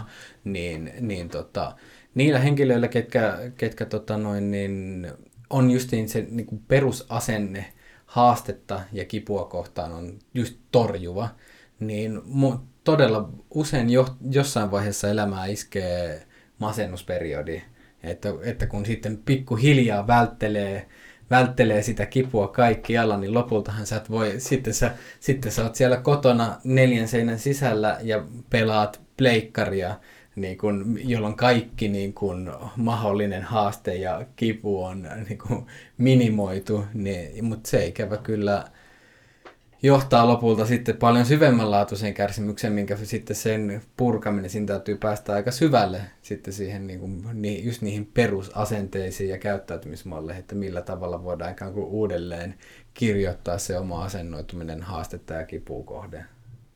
Joo. Jäin miettimään tota, että periaatteessa jos niin kun, tässä on keskiviiva ja tämä on nollatila, niin tällä negatiivisella puolella on kipu, siellä matalassa päässä ja syvässä päädyssä on kärsimys. Kun taas sitten positiivisella puolella tällä pienessä niin kuin alkupäässä on nautinto ja täyttymys on sillä syvässä päässä. Ja näistä oikeastaan pareina toimii pitkälti kärsimys ja nautinto ja kipu ja täyttymys. Koska monet, monesti nautinnot johtaa, nautinto-orientoituneisuus johtaa kärsimykseen ja kipu, kipuorientoituneisuus johtaa täyttymykseen elämässä. Mielenkiintoinen kulma. Tosiaan hauska piirtää auki ja pallotella joskus. Mm. Mä mietin just, että, vois, että voisiko se täyttymys olla siinä keskellä tietyllä tavalla, että kun käy, että jos sä pallottelet Joo. sen niin kuin, koska, koska mä mietin, että jos että kärsimys, on, tai niin mulle tulee sitten heti mieleen tämmönen, ehkä just tämmöinen driven pe- persona, en tiedä miksi mulle tuli Gary Veen, no, no vaikka, vaikka en, en yksinkertaista hänen sanomaansa, mutta tietyllä tavalla semmoinen, että koko ajan niin kuin puske, puske, puske läpi Just. harmaa ja kiven, mutta sitten Joillakin toimii, mutta harvina, niin kuin, tai kun monesti näyttää, että siellä odottaa jonkinnäköinen burnoutti jossain vaiheessa. Ja mietin, että voisiko se olla sittenkin siinä keskellä silleen, että ikään kuin, että käy, Joo. että just, että kun käy siellä kärsim, tai niin kuin kivun puolella, mutta käy, muistaa käydä myös siellä nautin, nautinnon puolella, niin että sitten siinä tulee semmoinen niin kuin sopiva aaltoliike niitä molempien puolella. Mm. Ja sit, Voisiko siinä olla, mäkin näen jotenkin se just sen keskikohdan, voisi olla, tai siinä voisi olla se, se, se niin kuin sweet spot. Koska silloin se, niin kuin, koska elämässä tulee aina olemaan sekä nautintoa että, ää, että kipua. Et sehän on, niin kuin, sehän on, nehän on niin kuin, niin kuin kolikon kääntöpuolet, se on niin kuin musta ja valkoinen. Että tietyllä tavalla niin kuin, niin kuin kontrasti, että mm. et ei voi olla niin vaaleita ilman tummaa. Niin samalla tavalla nautinto ja kipu on samanlaisessa suhteessa toisiinsa. Niin onko se sitten niin, että, että, tota, että kun sä oot siinä keskellä ja sä pystyt hyväksymään ja näkemään sen, että okei, että nyt mä nautin tästä hetkestä, mutta tämäkin tulee ole, niin kuin, niin kuin olemaan ohi jossain kohtaa. Ja silloin kun mä tunnen kipua, surua tai jotain muuta, niin mä näen sen, että okei, nyt mä tunnen tätä, mutta pian tätä ei ole enää. Ja tulee jotain muuta tilalle. Ja sitten siinä niin kuin, niin kuin on siinä elämän tanssissa, mikä on sitä kipua ja, ja, ja nautintoa. Tälleen Game of Thrones vertauksena se on niinku Song of Pain and Pleasure. Mm, Ja kyllä, sitten kyllä. keskellä on niin kuin se game of enjoyment.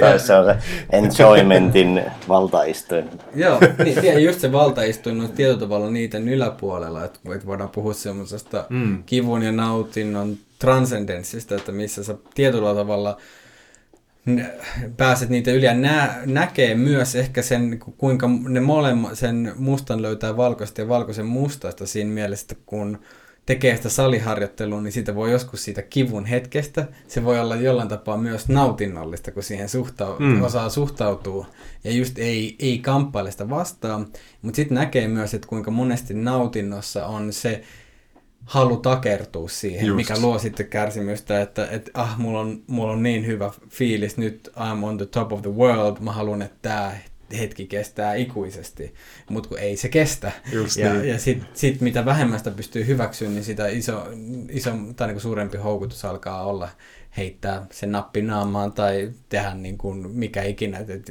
et joillekin se on päihteet, mutta joillekin se voi olla jo, mikä tahansa muu aktiviteetti, mikä voi sitten, niin kuin, että, mm. että mä haluan, haluan takaisin sinne vuoren huipulle ja sitten sitä lohikäymättä jahdataan loppuun asti. Ja sitten jos, jos pysyt siellä nautintojen puolella liian pitkään, niin keho ja mieli käy kapina ja kantaa sinut sinne kärsimykseen gladiaattorin kolosseumille. Joo, se, se, on kyllä, se on kyllä ihan varmaa. tai sitten vaan, tai vaihtoehtoisesti vaan ja, ja jumahtaa siihen syvään turtumukseen, mikä on, että sitten kun oot niin kuin, et, et, kun tapahtuu se hedoninen adaptaatio pikkuhiljaa, ei se vanha doussi sille nautintoa enää riitä, ja sitten kun on pikkuhiljaa mm. pumpattu välittäjäaineet loppuun, niin sitten ei ole mitään muuta kuin mielen ty- tyhji, ehkä niin kuin ei, ei hyvällä tavalla tyhjö, vaan enemmänkin semmoinen limbo vaan jäljellä, että Joo. mikä on sitten... No hei, meditaatio. Vähän pompattiin sieltä ulos, mutta mennään siinä vielä, koska siinä on hirveän helppo pompata sinne kaninkoloon ja puhua kaikesta korkealentoisesta, mutta voitaisiin mennä ihan käytännön puoleen. Että jos joku ihminen ei ole ikinä meditoinut, niin mistä lähtee liikkeelle?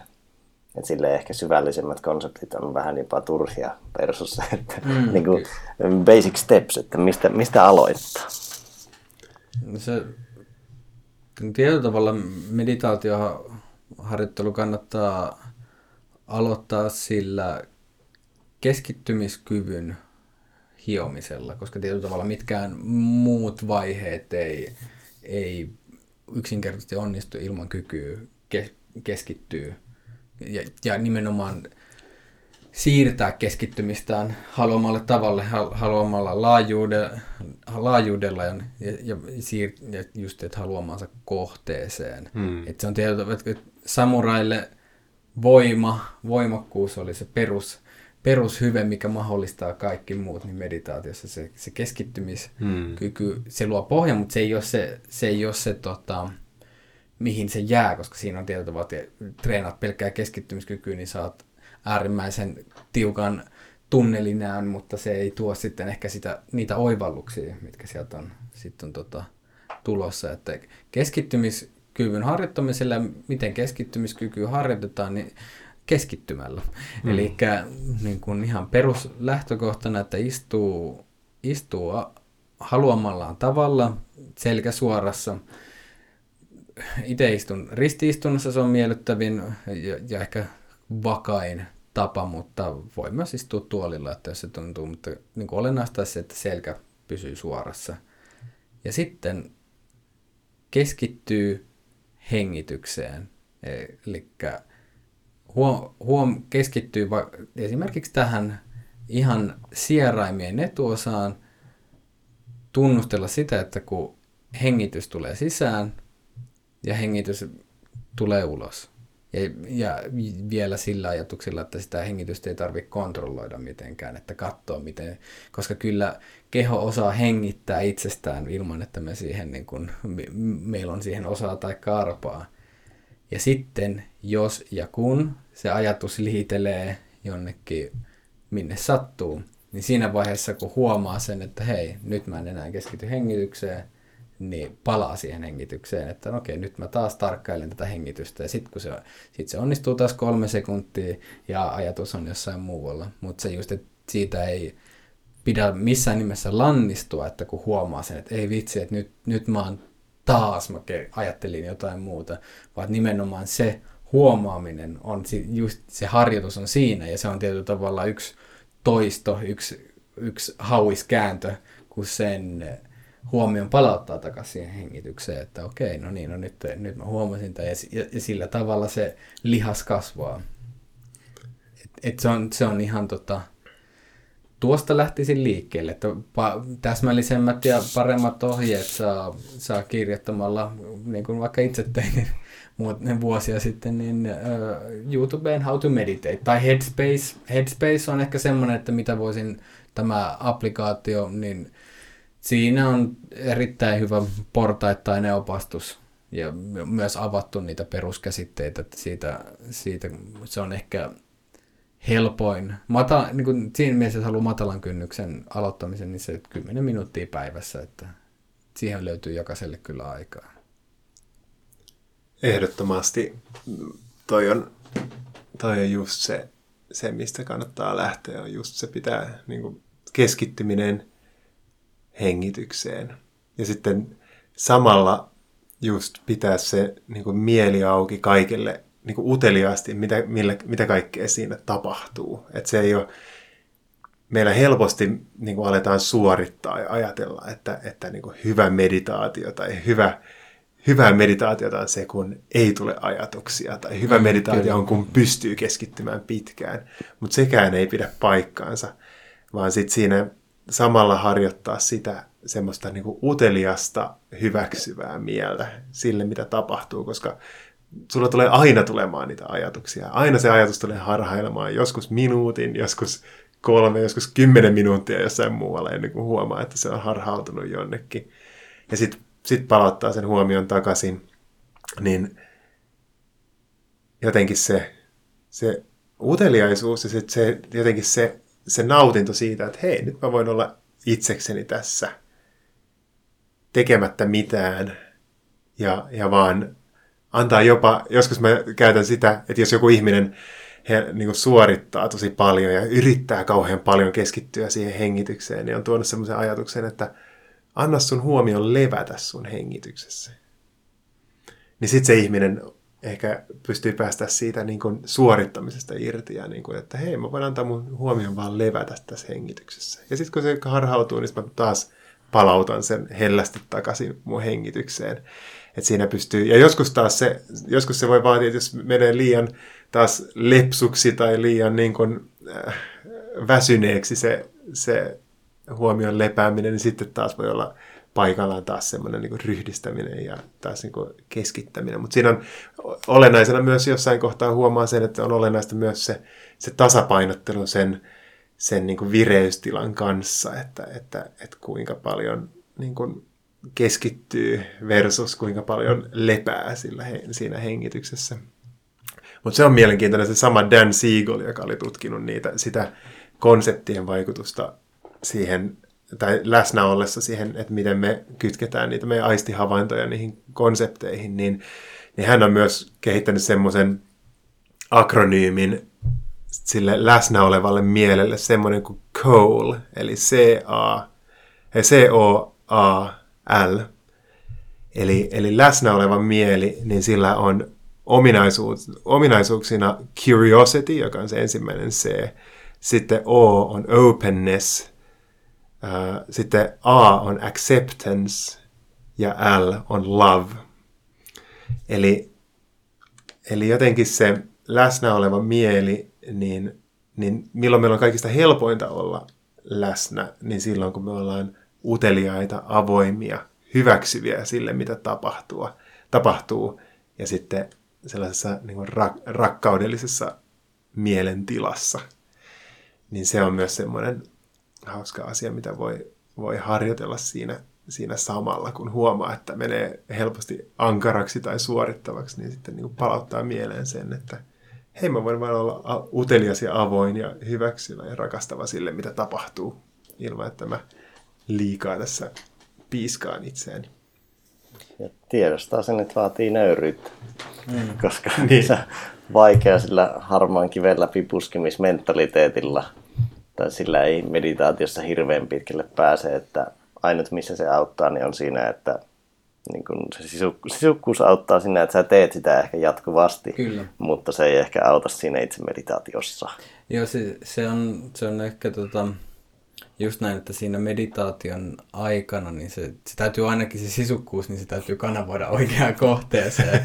Mutta just ajatus, että se on ehkä semmoinen tietyllä tavalla virheellinen ajatus, mitä monesti käytetään, että, niin kuin, että pitäisi, että niin kuin nyt, nyt tyhjennetään mieli. Että, että niin kuin, good luck trying, että, että, että kun mitä enemmän yrittää tyhjentää, niin sitä enemmän sitä mieltään sekoittaa siinä, että niin kuin se, just se y- yritys siinä, niin luo sitä frustraatiota, kun huomaa, että ei se vaan, ei, ei, en mä pysty tyhjentämään tätä, mutta ehkä enemmänkin sitten, kun antaa sen tyhjentyä, eli niin mm. justiin, että ta, pysyy siinä tarkkailevassa, tarkkailevassa osassa, että okei, nyt tuli tämmöinen ajatus, mä tarkkailen sitä, että siinä se ajatus on, hyväksyn sen, että se ajatus on täällä, tuli se miten eh, hieno tai huono tahansa, koska sitten se ajatus myös lähtee sieltä, tai mikä tahansa fyysinen sensaatio, niin se, se tulee sieltä ja sitten tervehti, että no niin, morjesta morjesta ja ajan myötä, että jos sitä ei lähde vastustamaan tai sitten pit, siitä pitää kiinni,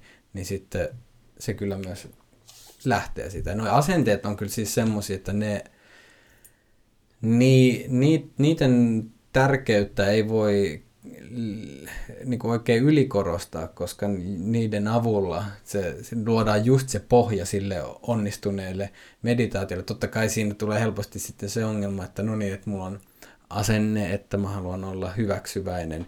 No sitten meditaation aikana mä en suostunutkaan, niin kuin, tai, että, että vitsi, mä en onnistunut hyväksymään tätä, että olipas Just. paska meditaatio ja nyt ruoskin itteni, että no no.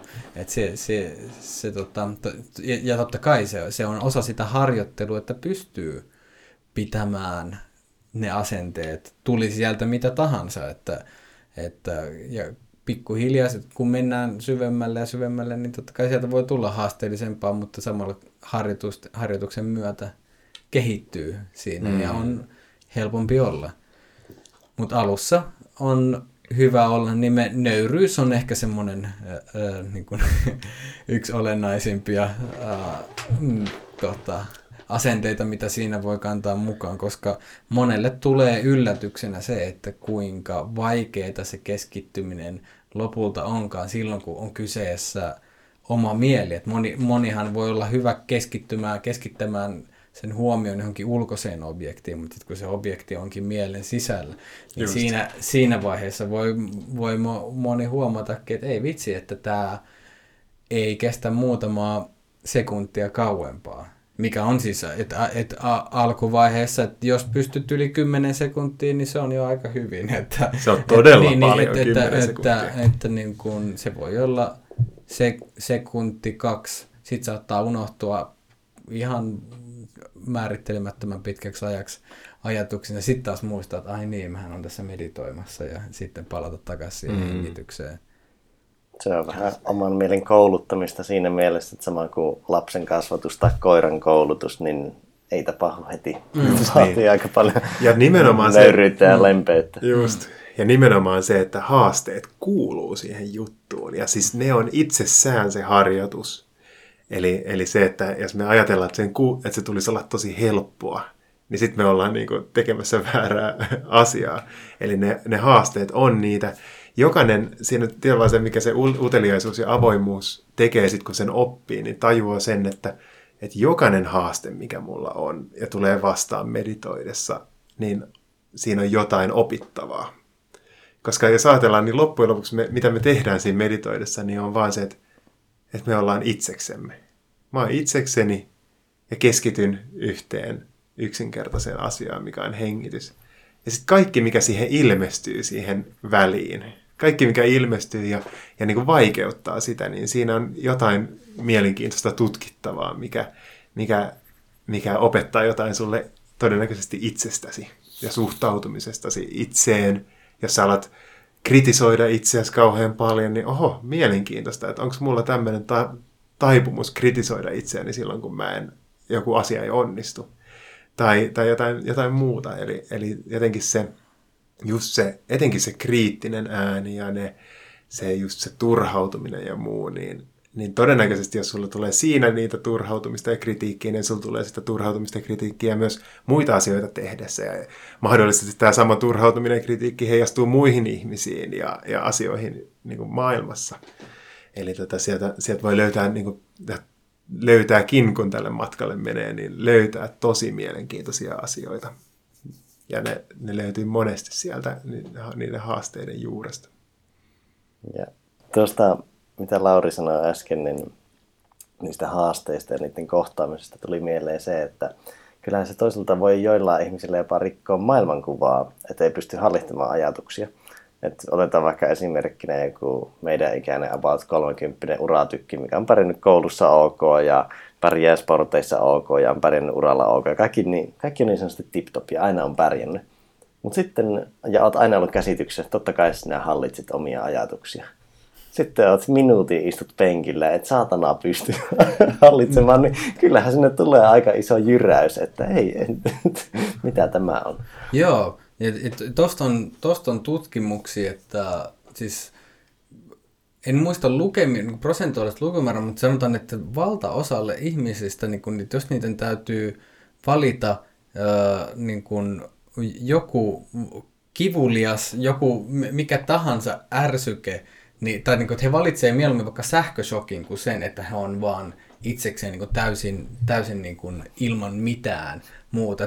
Tämä oli siis semmoisesta How to be a Human kirja, kirjassa, tuota, mun täytyy vielä tsekata, että mikä, mikä tämä tutkimus oli tarkalleen, mutta, mutta tämän mä muistan siitä, että, niin kuin, että ihmisille oikeasti annettiin vaihtoehto, että sä, sä oot, sulla on X määrä aikaa, minkä sun pitää olla – olla aloilla, mutta sitten sulla on nappi, mistä sä saat laitettua itselle sähköshokin.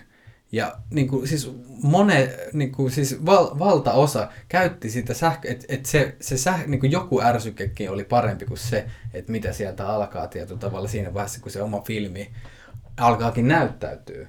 Ja se on ehkä justiin, että et jos pahtaa kauhean kiireistä elämää, missä koko ajan huomio on jatkuvasti keskityttynä ulkopuolelle, tarkkailemaan niitä maailman objekteja, hallitsemaan sitä koko ajan. Ja just, että no niin, mulla on homma hallussa ja että mä olen, mä olen e, esimies X-yrityksessä Y ja mulla on, mulla on koko, koko elämä tässä näin ja hommat rullaan, mutta sitten se voi tulla yllätyksenä, että siinä vaiheessa, kun oikeasti alkaa, alkaa se, ne ulkoiset ärsykkeet ja, ja tota, harhauttajat on poissa, että mitä siellä sisällä oikeastaan tapahtuu, että se, se voi olla yllättävää, että ku, kuinka kaoottista siellä voikaan olla, että ei vitsi, että enpä arvannut tätäkään.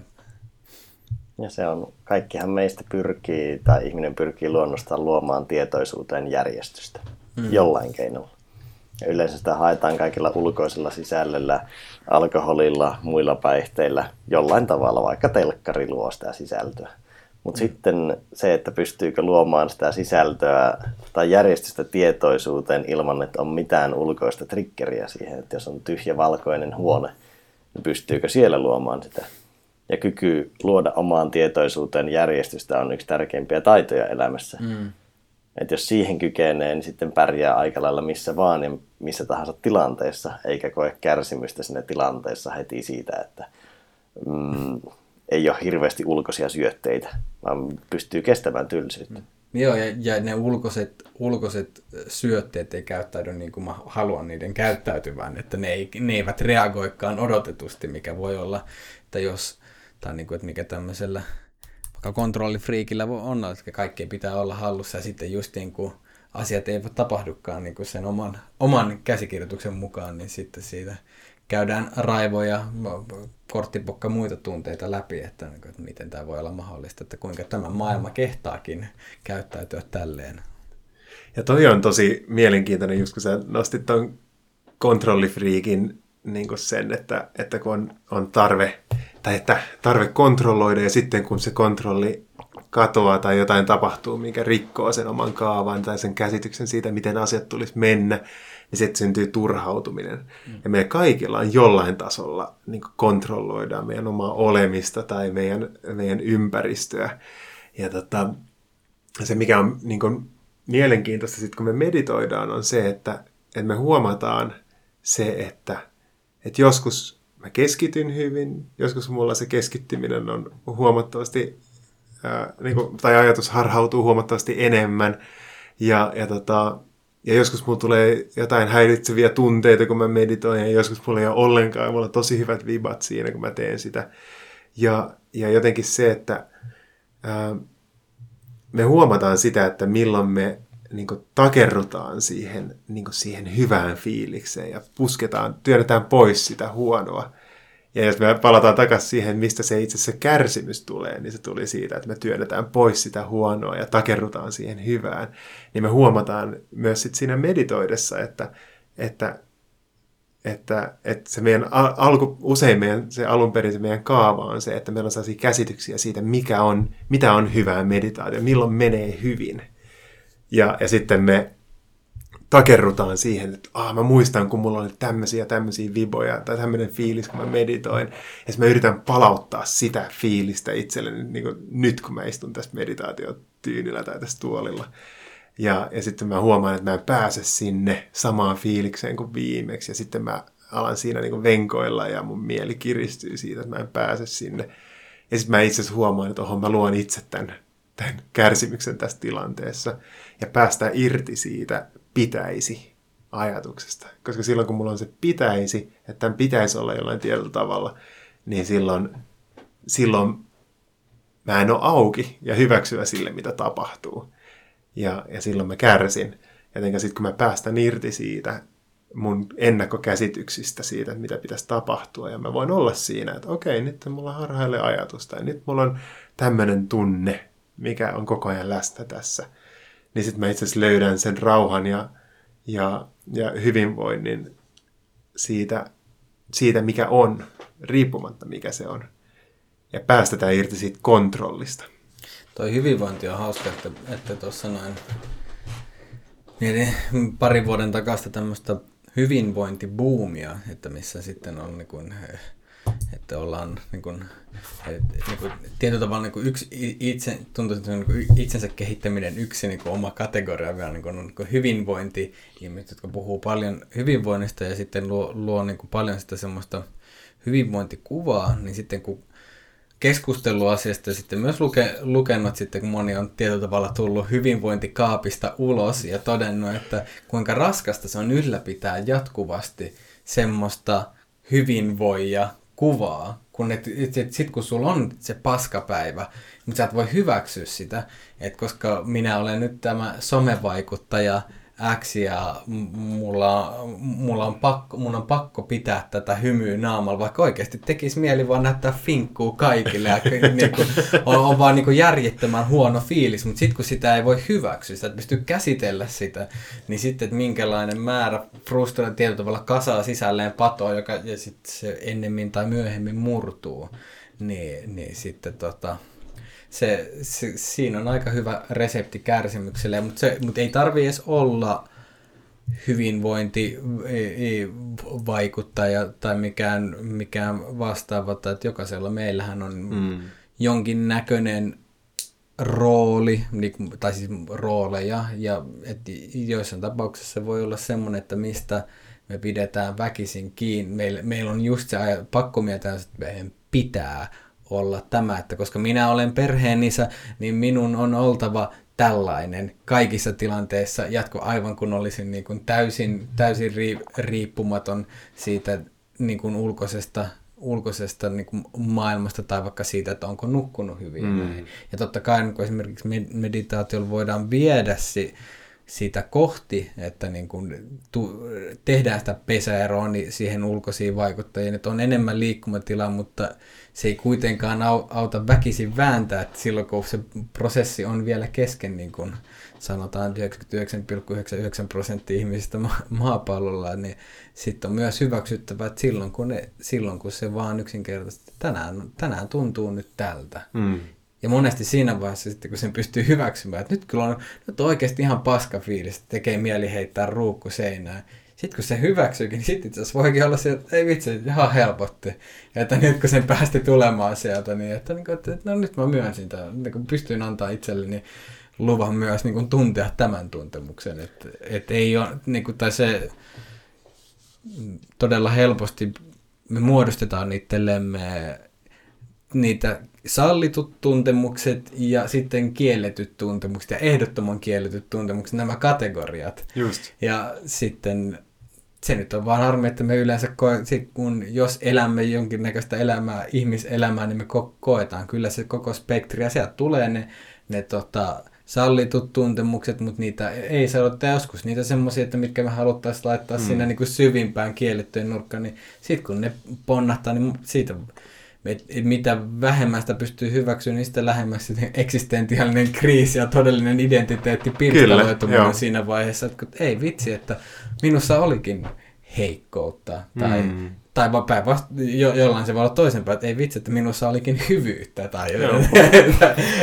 toi on tosi mielenkiintoinen aihe ja niin todella niin kuin, diippi aihe just toi, että mitä sä hyväksyt itsessäsi ja mitä sä et. Ja monesti se kytkeytyy vielä siihen, että mihin sä kytket niin kuin oman arvosi, niin kuin minkälaiseen olemisen tapaan. Ja, ja mä voin omasta kokemuksesta kertoa ja omasta historiasta, ja, että, että mulla on ollut meidän perheessä tosi vahvasti semmoinen rooli, että mä oon aina se iloinen ja positiivinen tyyppi, joka on aina hyvällä tuulella ja aina hymy päällä. Ja mä, ja mä muistan jossain kohtaa, mä hätkähdin sille just silloin yliopistoaikana. Todennäköisesti mä olin just aloittanut meditaation silloin, kun mä pystyin havainnoimaan mun omaa mieltä silloin pikkasen, niin joku ihminen tuli.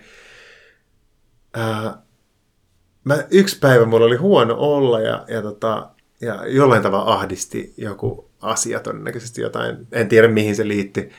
Ja, ja, tota, ja joku kysyi, kysyi multa, että mitä sulle kuuluu. Ja sitten mä sanoin, että no tällä hetkellä ei niin hyvää. Ja sitten se ihminen oli silleen, että ai jaa, että sullakin voi olla semmosia päiviä, että sulle ei kuulu hyvää. Mä aina luulen, että sä oot aina iloinen ja positiivinen. Sitten mä hätkähdin silleen, että ei hemmetti. Ja sitten mä tajusin itse asiassa, että mä tunnen tosi paljon ahdistusta sisällä ja, ja niin kuin, just niin kuin ahdistus oli semmoinen korostunut tunne, mikä mulla oli. Mutta sitten mä tajusin, että mitä mä näytän ulospäin on aina hymy ja aina positiivinen. Ja tämäkin on niin semmoinen, mitä meillä niin sosiaalisesti ja yhteiskunnassakin niin nähdään niin semmoisena hyveenä, että tyypit, jotka on positiivisia ja iloisia, niin heitä arvostetaan ja muuta. Ja, ja mä olin ottanut vielä vahvasti sen roolin ihan lapsesta saakka meidän perheessä, että mä oon se positiivinen tyyppi ja se iloinen tyyppi. Ja just ihan vähän aikaa sitten kävi niin, että meillä tuttava piirissä yksi henkilö teki itsemurhan. Ja se herätti tosi paljon niin kuin hämmennystä ja ihmetystä meidän, meidän niin kuin lähipiirissä. Koska ihmiset oli niin, että se aina iloinen ja, ja, ja positiivinen henkilö X, että aina oli iloinen ja mm. aina oli niin kuin hymy naamalla. Ja katso Facebook-kuviakin, kuinka niin kuin paljon hän hymyilee niissä ja muuta. Mm.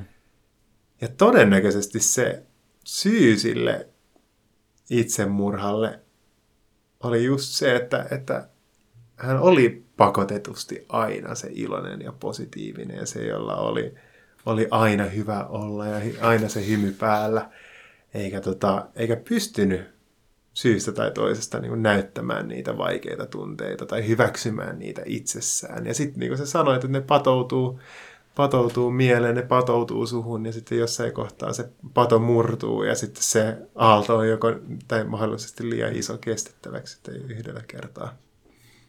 Niin ja sinne tulee myös probleemaa, että kun tunteethan johtuu siitä, että se ulkoinen maailma ei vastaa meidän odotuksia. Niin, niin jos sulla ei ole sitä emotionaalista skaalaa kokea kaikenlaisia erilaisia tunteita ja tunnistaa niitä, jos sä aina työnnät vaikka ne negatiiviset tunteet sivuun, niin sä et enää erota edes mikä se tunne on. Mm, mm. Että se on vain jotakin, mikä työnnetään sivuun. Just. Ja sä et vaikka erota kateutta, surua, raivoa ja tommosia asioita, sä vaan painat ne sivuun. Ja sitten niistä kertuu jossain kohtaa niin iso paskakasa, että sä jäät sinne alle. Ja se oli just se, se paskakasa, minkä mä, minkä mä tunsin, niin oli se ahdistus. Eli mä oon niin kuin todennut sen niin kuin ainakin oman prosessin kautta ja, ja puhunut myös tuon mun tyttöystävän Iidan kanssa, joka on psykologia ja tosi kiinnostunut tunteista, niin, niin on se, että, että tunnistamattomat negatiiviset tunteet, niin silloin kun sä et pysty tunnistamaan niitä tai kokemaan niitä tai, tai niin kuin tuntemaan niitä, niin silloin ne menee, muuttuu niin kuin vaan tämmöiseksi ahdistuneisuudeksi, että sulla on vaan semmoinen niin kuin, kaikki me tiedämme, että se tuntuu rinnassa semmoinen paino ja, ja niin kuin ahtaus ja kireys. Niin, niin ne on niitä, niitä tunteita, joita ei vielä ole osannut niin kuin nimetä tai kohdata tai tunnistaa. Ja, ja sitten kun niitä alkaa työskennellä ja kysyy itseltä, okei, okay, miltä musta tuntuu? Miten mä pelkään? Mikä tämä tunne on? Mistä se kertoo? Mihin se liittyy? Ja uskaltaa mennä kohti sitä kipua, kohti sitä epämukavuutta, kohti sitä tunnetta, joka ei tunnu helpolta. Niin sieltä itse asiassa alkaa löytää niitä juurisyitä sille, että minkä takia on niitä vaikeita tunteita, jotka niin kuin on sitkeitä ja pysyy, tai se ahdistuneisuuden tunne se on ollut mulla niin kuin ihan, ihan semmoinen keskeinen työväline on ollut just se, että, ja mikä mä just opin Iidalta, on ollut se, että, että, että me kohti kipua. Niin kuin uskalla mennä sinne, uskalla kysyä, että okei, mikä tämä tunne on, mistä tämä kertoo. Koska sitten me päästään sinne, sinne juureen, josta, josta niin kuin, jotka on niitä meidän tiedostamattomia asioita. Ja niin kauan kun ne on tiedostamattomia, niin ne ohjaa meitä ilman, että me tiedetään, miksi me toimitaan niin. Siinä on ehkä just se, niin kuin tuossa, se niin kuin vaikka kivun tai haasteen kohtaaminen, niin tuossa, että kun just suhtautuu siihen viestinä, että et, et yl, kipu on aina jonkinlainen viesti. Se voi olla se, että nostaa nosta käsi hellalta, mutta myös, myös sitten vaan niin mentaalisella tasolla jo, että, niin kuin, että, että hei, tätä ajattelee niin kuin toistuvasti ajat keskittymällä huomio tähän asiaan, niin sieltä tulee aika paljon kärsimystä, että nyt kannattaa niin kuin ehkä purkaa tämä, tämä yhteys, mutta se just vaatii taas sitä niin kuin uudelleen, uudelleen asennoitumista. Se on vähän, että jos koko ajan tulee niitä postissa tulee niin sanotusti negatiivisia viestejä, jos mietitään, ei mietitä vain kipua, vaan negatiivisia tunteita. Mm. Tulee koko ajan laskuja postissa, mutta jätät maksamatta, niin ulosottomies tulee jossain vaiheessa. kyllä, kyllä, juuri näin. Täydellinen, täydellinen vertauskuva. Palataan kysymykseen tuo, että mistä liikkeelle meditaatiossa, niin no ne appit tuli. Mm. Ja siitä tuli mieleen Calm on kanssa aika hyvä appi. Mm jotkut ei tykkää Headspacein äänestä. Okei, okay, se, se, se, varmaan to... jakaa mielipiteet, koska jo toiset taas pitää sitä erittäin kyllä, paljon. Kyllä, Joo. yleensä naiset ei tykkää sitä Headspacein okay. tyypin okay, äänestä. En, en, tästä on niin aika iso otanta jopa, niin 10-15 henkilöä ollaan puhuttu, niin yllättävän paljon jakaa mielipiteitä. Joo. Mutta sitten suomeksi ainakin löytyy varmaan, onkohan Mindfulness App on Leena Pennaselta. Muistaakseni siinä oli vähän lyhyempikin meditaatioita. Hmm. Mm, mitä muita käytännön vinkkejä tulee mieleen? Mm. Sanon ehkä vielä itse appi-asiaan sen, että multa joskus kysyttiin jonkun speakin jälkeen, että et, etkö sä näe ristiriitaa tuossa niin teknologian käytössä meditaatiossa, niin joo, siinä voi nähdä, mutta toisaalta se appihän on sinun valmentaja. Hmm. Koska harvalla on kotona valmentaja tai harva lähtee käymään jossain meditaatiokeskuksessa tai leireillä tai muissa, niin se appi on valmentaja, mikä tukee siinä, Joo. koska on tosi vaikea kylmiltä olla vaikka 10 minuuttia hiljaa, niin siinä annetaan työkaluja siihen, että voi vaikka laskea tai keskittyä hengitykseen. Se vähän muistuttelee sille sopivasti. Jep. Ja, ja suosittelen kyllä, että niin kuin alkuvaiheessa se, se voi olla helpoin, helpoin, mutta myös tehokkain tapa, koska kyllä ne ohjeet voi lukeekin ja näin, mutta se, että siinä alkuvaiheessa on se pieni, pieni muistuttaja siinä, niin sitten jossain vaiheessa sen muistuttajan pystyy integroimaan sisäänsä, että Kyllä, ei tarvi enää, mutta se, se helpottaa, helpottaa alkuvaiheessa ja, ja, ja tota, myös se systemaattinen lähestymistapa on semmoinen, että mitä kyllä painottaisin aika paljon, että jos sä haluaa oikeasti kehittyä siinä, niin se on hyvä edetä systemaattisesti, että missä lähdetään justiin tästä äärimmäisen yksinkertaisesta hengityksen seuraamista mm. ja sitten pikkuhiljaa taitotason kehittyessä lähdetään rakentaa siihen päälle muita taitoja. Joo. Ja tässä on, tämä, tässä on virhe, mitä, minkä itse tein omassa on tehnyt omassa meditaatioharjoittelussa, että aika pitkään tuli vähän niin kuin, joo, tehtyä sitä perusjuttua, mikä toisaalta on luonut kyllä tosi hyvän, niin kuin, sanotaanko, pohja, pohja keskittymisen, mutta että olisi voinut olla viisaampaa alusta alkaen tehdä sitä jossain määrin edes systemaattisesti, että olisi niin kuin tiennyt, että mi, ensinnäkin, että missä me, oma taitotaso menee nyt ja mikä on seuraava askel, niin se, se, se, se, se on kyllä aika, merkityksellistä, mm. mutta sitten ihan käytännön vinkkeistä, niin suosittelen aamun ensimmäisenä toimena ehkä hampaidenpesun jälkeen ajoittaa se meditaatio niin kuin alkuvaiheessa siihen, koska silloin mielessä on, ei vielä ole kaikkea päivän kontenttia, niin, niin kuin päivän luomaa turbulenssia siellä. Sitten kun se on aamulla tehty, niin sitten se on hoidettu ja se on sillä selvä. Se on, se on omalla kohdalla ollut mm. kaikista helpoin ajoittaa sinne. Ja tämä on myös semmoinen neuvo, minkä, mikä tulee kyllä toistuvasti vastaan. Että, Joo. ja, ja just, että tehdä se aamulla laittaa se lait, alussa se on ihan hyvä laittaa kalenteri, että jos on semmoinen ihminen, joka kalenterin mm. kautta operoi, niin jos oikeasti haluaa totta, kokea sen merkityksellisesti, niin sitten se kannattaa laittaa siihen kalenteriin, että se tulee, että sitten sit mm. se ei ole omasta mielenlujuudesta kiinni, vähän niin kuin fiiliksestä kiinni, että oli hyvä fiilis tai huono vitsi tehdään, no, oli se fiilis mikä tahansa. Niin. Joo. Joo, kyllä se, kyllä se systematiikka siinä, että, että kokeilee tehdä sitä niin kuin joka, joka aamu. Ja just se semmoinen niin päivittäinen niin silloin meillä on kaikista helpointa saada semmoinen rutiini rullaamaan siinä, että kokeilee te- tehdä sitten joka päivä jonkun aikaa.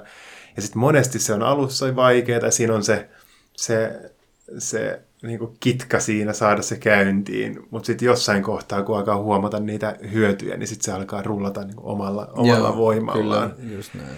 Ja mitä mä oon nyt huomannut, mulla just Headspace on ollut yhdessä kohtaa niin todella todella hyödyllinen väline, just koska se, mitä sä Lauri sanoit, että se näyttää sulle, missä se sun taitotaso on ja mikä se seuraava on. Että, että jos sitä tekee pelkästään itsekseen, niin se on helposti on aika sokea, sillä luulee aika paljon itsestään tai, tai luulee olevansa ihan hukassa jossain asiassa. Että joku niin vähän tuo sitä perspektiiviä ja sitä kokemusta siitä, että, että mitä nyt seuraavaksi voisi tehdä. Ja se Headspace on yllättävän hyvin rakennettu just portaistetusti niin, että, että, että sä saat ne syötteet sellaisessa sopivassa tahdissa, että sä etenet ja kehityt, kehityt siinä, siinä asiassa, mikä sitten ruokkii motivaatiota, koska sä pääset eteenpäin siinä. Ja tota, mutta mun täytyy kyllä sanoa, että siis mun ainut kokemus appista on Headspace, niin mä en osaa verrata noihin muihin, mutta itse koin sen tosi hyväksi. Toinen juttu, mitä mä voin suositella, niin on se, että, että testata myös erilaisia meditaatiokursseja tai käydä erilaisissa keskuksissa niin kuin uteliaalla mielellä. Koska tota, se, se, mitä mä oon tehnyt, niin mä oon kokeillut, kokeillut erilaisia, ja aina sieltä on löytynyt jotain uusia menetelmiä, uusia mielenkiintoisia asioita. Ja sitä kautta myös todennäköisesti voi löytää semmoisen meditaatiotyylin tai tyyppisen meditaation, mikä sopii itselle parhaiten. Että, et, tota, niin se on, se on yksi tapa. Ja toi Laurin, kun Lauri on puhunut tästä keskittymisen, keskittymismeditaatiosta siitä, että pitää huomioon hengityksessä, niin se on todennäköisesti kaikille hyödyllistä ja suurimmassa osassa niin meditaatio tämmöisestä koulukunnista, niin se on se perusta, mikä, niin kuin, mistä lähdetään aina ja sitä tehdään, vaikka olisi kuinka kokenut meditaattori. Ja sitten voi löytää myös näistä eri, näillä eri kursseilla mielenkiintoisia kulmia ja, ja menetelmiä, jotka voi sopia itselle kaikista parhaiten. Ja sen takia myös voi ajatella, että on, on niin paljon erilaisia meditaatiotyylejä ja tyyppejä just sen takia, että, että osa sopii tietyille ihmisille ja, osa, ja toiset, toiset sopii toisille. Ja, ja, tota, ja sitä, niitä testailemalla niin voi löytää itselle sopivan. Mäkin kyllä liputan tuota systematiikkaa sitä kautta, että tuo jatkuvuutta. Mm. Ja nimenomaan petaa sitä omaa tilannetta, että ei harvo heti alkuun, että joka päivä tekisin 20 plus 20 minsaa aamuin illoin, niin jos tietää, että ei välttämättä onnistunut aina saamaan aikaiseksi kaikkia tapoja, niin tuo on aika huono lähtökohta. Että mieluummin ottaa joka aamulle sen 10 minsaa, jos saa kuukauteen vaikka 25 suoritusta, niin se on jo helvetin hyvin. Kyllä. Ja siinä pääsee aika hyvin kärryille siinä, että mitä se meditaatio on ja minkälaisia vaikutuksiakin sillä on. Ei välttämättä nyt mitään suuren suuria, mutta kyllä sitä saa jo kiinni. Mm, kyllä. Ja sitten voi vähän todeta, että miten se vaikuttaa itseään ja ehkä mitkä harjoitukset on ollut itselle sopivia, kaikkea tätä. Joo, ja se ja niin vielä painotus siinä, että ihan ne, kun ne parhaat hyödyt tulee just sillä säännöllisellä, että esimerkiksi Just niin.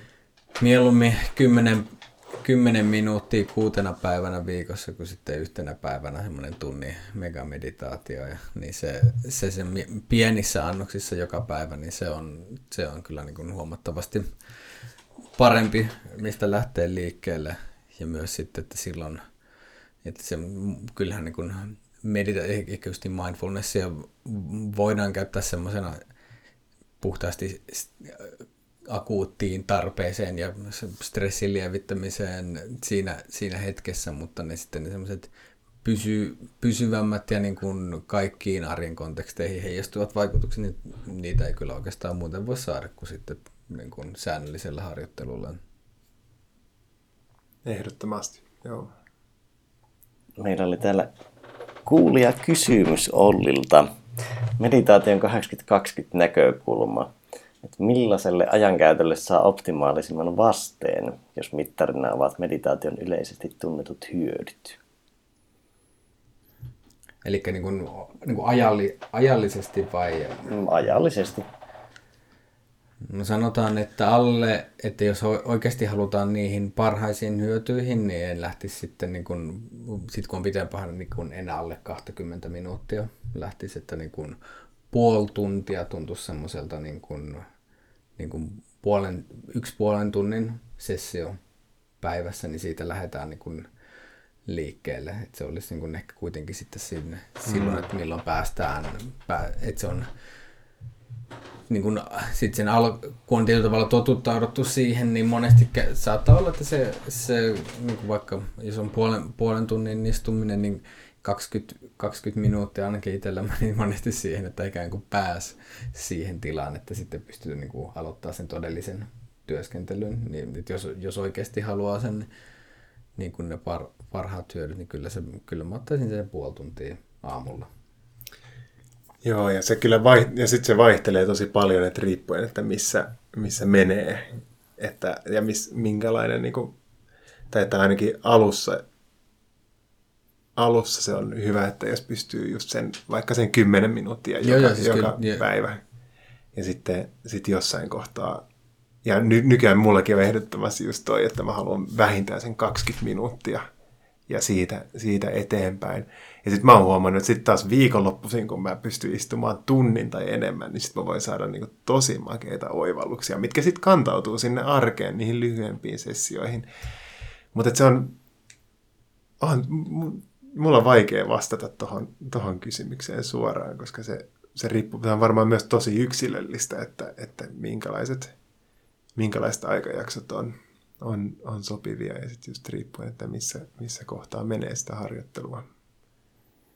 Niin, mo- monet silleen, että toi, kyllä mä niin sanoisin ton 20 minuuttia puoli tuntia semmoisena vähimmäismääränä, mutta kyllä mä oon itse huomannut siinä vaiheessa, kun teki, alkoi tekemään kahta meditaatioa päivässä, niin siinä oli kyllä merkittävä ero, että kun tekee aamulla ja sitten iltapäivällä toisen, niin se palautumiseen vaikut, alkaa vaikuttaa ihan eri tavalla, koska niin kuin huomasin, että monesti oli sitten silleen, että kello kahteen asti suunnilleen päivässä, kun huomaa sen niin kuin, niin kuin parhaan moodin, mutta sitten se alkaa pikkuhiljaa droppaamaan ja sitten saattaa ilta mennä vähän hötkymmin, mutta sitten kun siinä on ikään kuin tulee se uusi katko sille autopilotille ja semmoiselle, että no niin, ettei nyt tullaanpa tähän näin, niin sen elämänlaadulliset niin kuin parannukset on ollut kyllä huomattavat. Ja tot- ja totta kai se tuntuu, ka- kaikki meistä on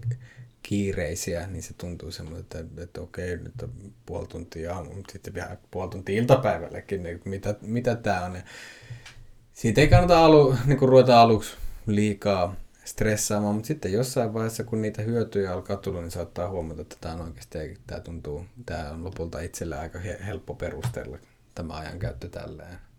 Just, se on todellakin just niin, että sitten kun niitä hyötyjä alkaa tulla, niin sitten se, se investointi alkaa olla ihan itsestään selvä, että todellakin kannattaa istua tässä. Mun päivä on ihan erilainen sen jälkeen, kun mä oon meditoinut, kuin silloin, kun mä en ole meditoinut.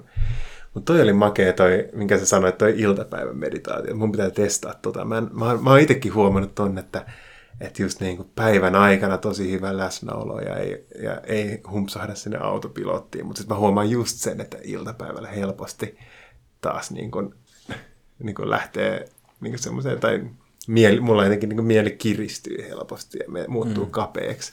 Ja mun pitää alkaa testaa tota ja pistää kalenteriin toi iltapäivä meditaatio siinä johonkin kolmen paikkeelle ehkä. Joo, kyllä se, kyllä se kannattaa. Totta kai niin kuin justiin kaikki elää eri aikataululla omen aikataulujen mukaista, mutta alleviivatakseni vielä niin vastausta kysymykseen, että rakentaa ainakin siihen puoleen tuntia aamulla, niin se olisi semmoinen, että missä mä koen ainakin. Ja tähän toivoisin, että löy, nyt olisi tutkimusdataa vetää tästä taskusta, että missä, mutta tämä on semmoinen, minkä, minkä ainakin, mikä on yleisesti tullut vastaan, niin on, että ainakin se niin kuin aamun puoli tuntia. Siihen rakentaa tietenkin justiin, että lähtee siitä kymmenestä minuutista 15, 20 ja näin. Toisaalta kun tuota peilaa appeihin, niin appien pisimmät ohjatut on 20 minsaa. Lähes aina. Okei. Okay. Eli tavallaan siellä voisi olla jotain tutkimusdataa, mm. ehkä myös taustalla, mutta vaikea sanoa. Ehkä mä tuohon vastauksen mietin sitä, että lähtee sieltä kympistä. Kyllä, kyllä. Sitten kasvattaa sen 15-20 ja sitten kasvattaa sitä isommaksi. Kyllä, joo. Joo, siis ehdottomasti siis lähtee siitä kympistä ja alussa kun alkaa tehdä sitä 10 minuuttia, niin et ei siinä vaiheessa rupea miettimään, että ei helvetti, tämä 10 minuuttia on ihan tuskaa, että en mä voi ikinä tehdä tästä puoltuntista. Et siihen ei pidä lähteä, että kun antaa sen mennä luonnollisesti, etenkin et, et, et mun mielestä se mikä Headspace se, se rytmi, millä se kasvaa, niin on mun mielestä aika sopiva. Se menee, kehittyy, kasvaa silleen aika sopivasti siinä niin kuin taitojen kehittyessä, niin se on ihan, ihan toimiva, mutta ei, ei miettiä sitä puolta tuntia ennen kuin on ollut se 10, 15, 20, 25 minuuttia. Niin ja siis tässä mun mielestä te sanoitte tosi hyvin sen, tai komppasitte toisianne siinä, että kun huomaa ne hyödyt, niin sitä aikaa voi kasvattaa.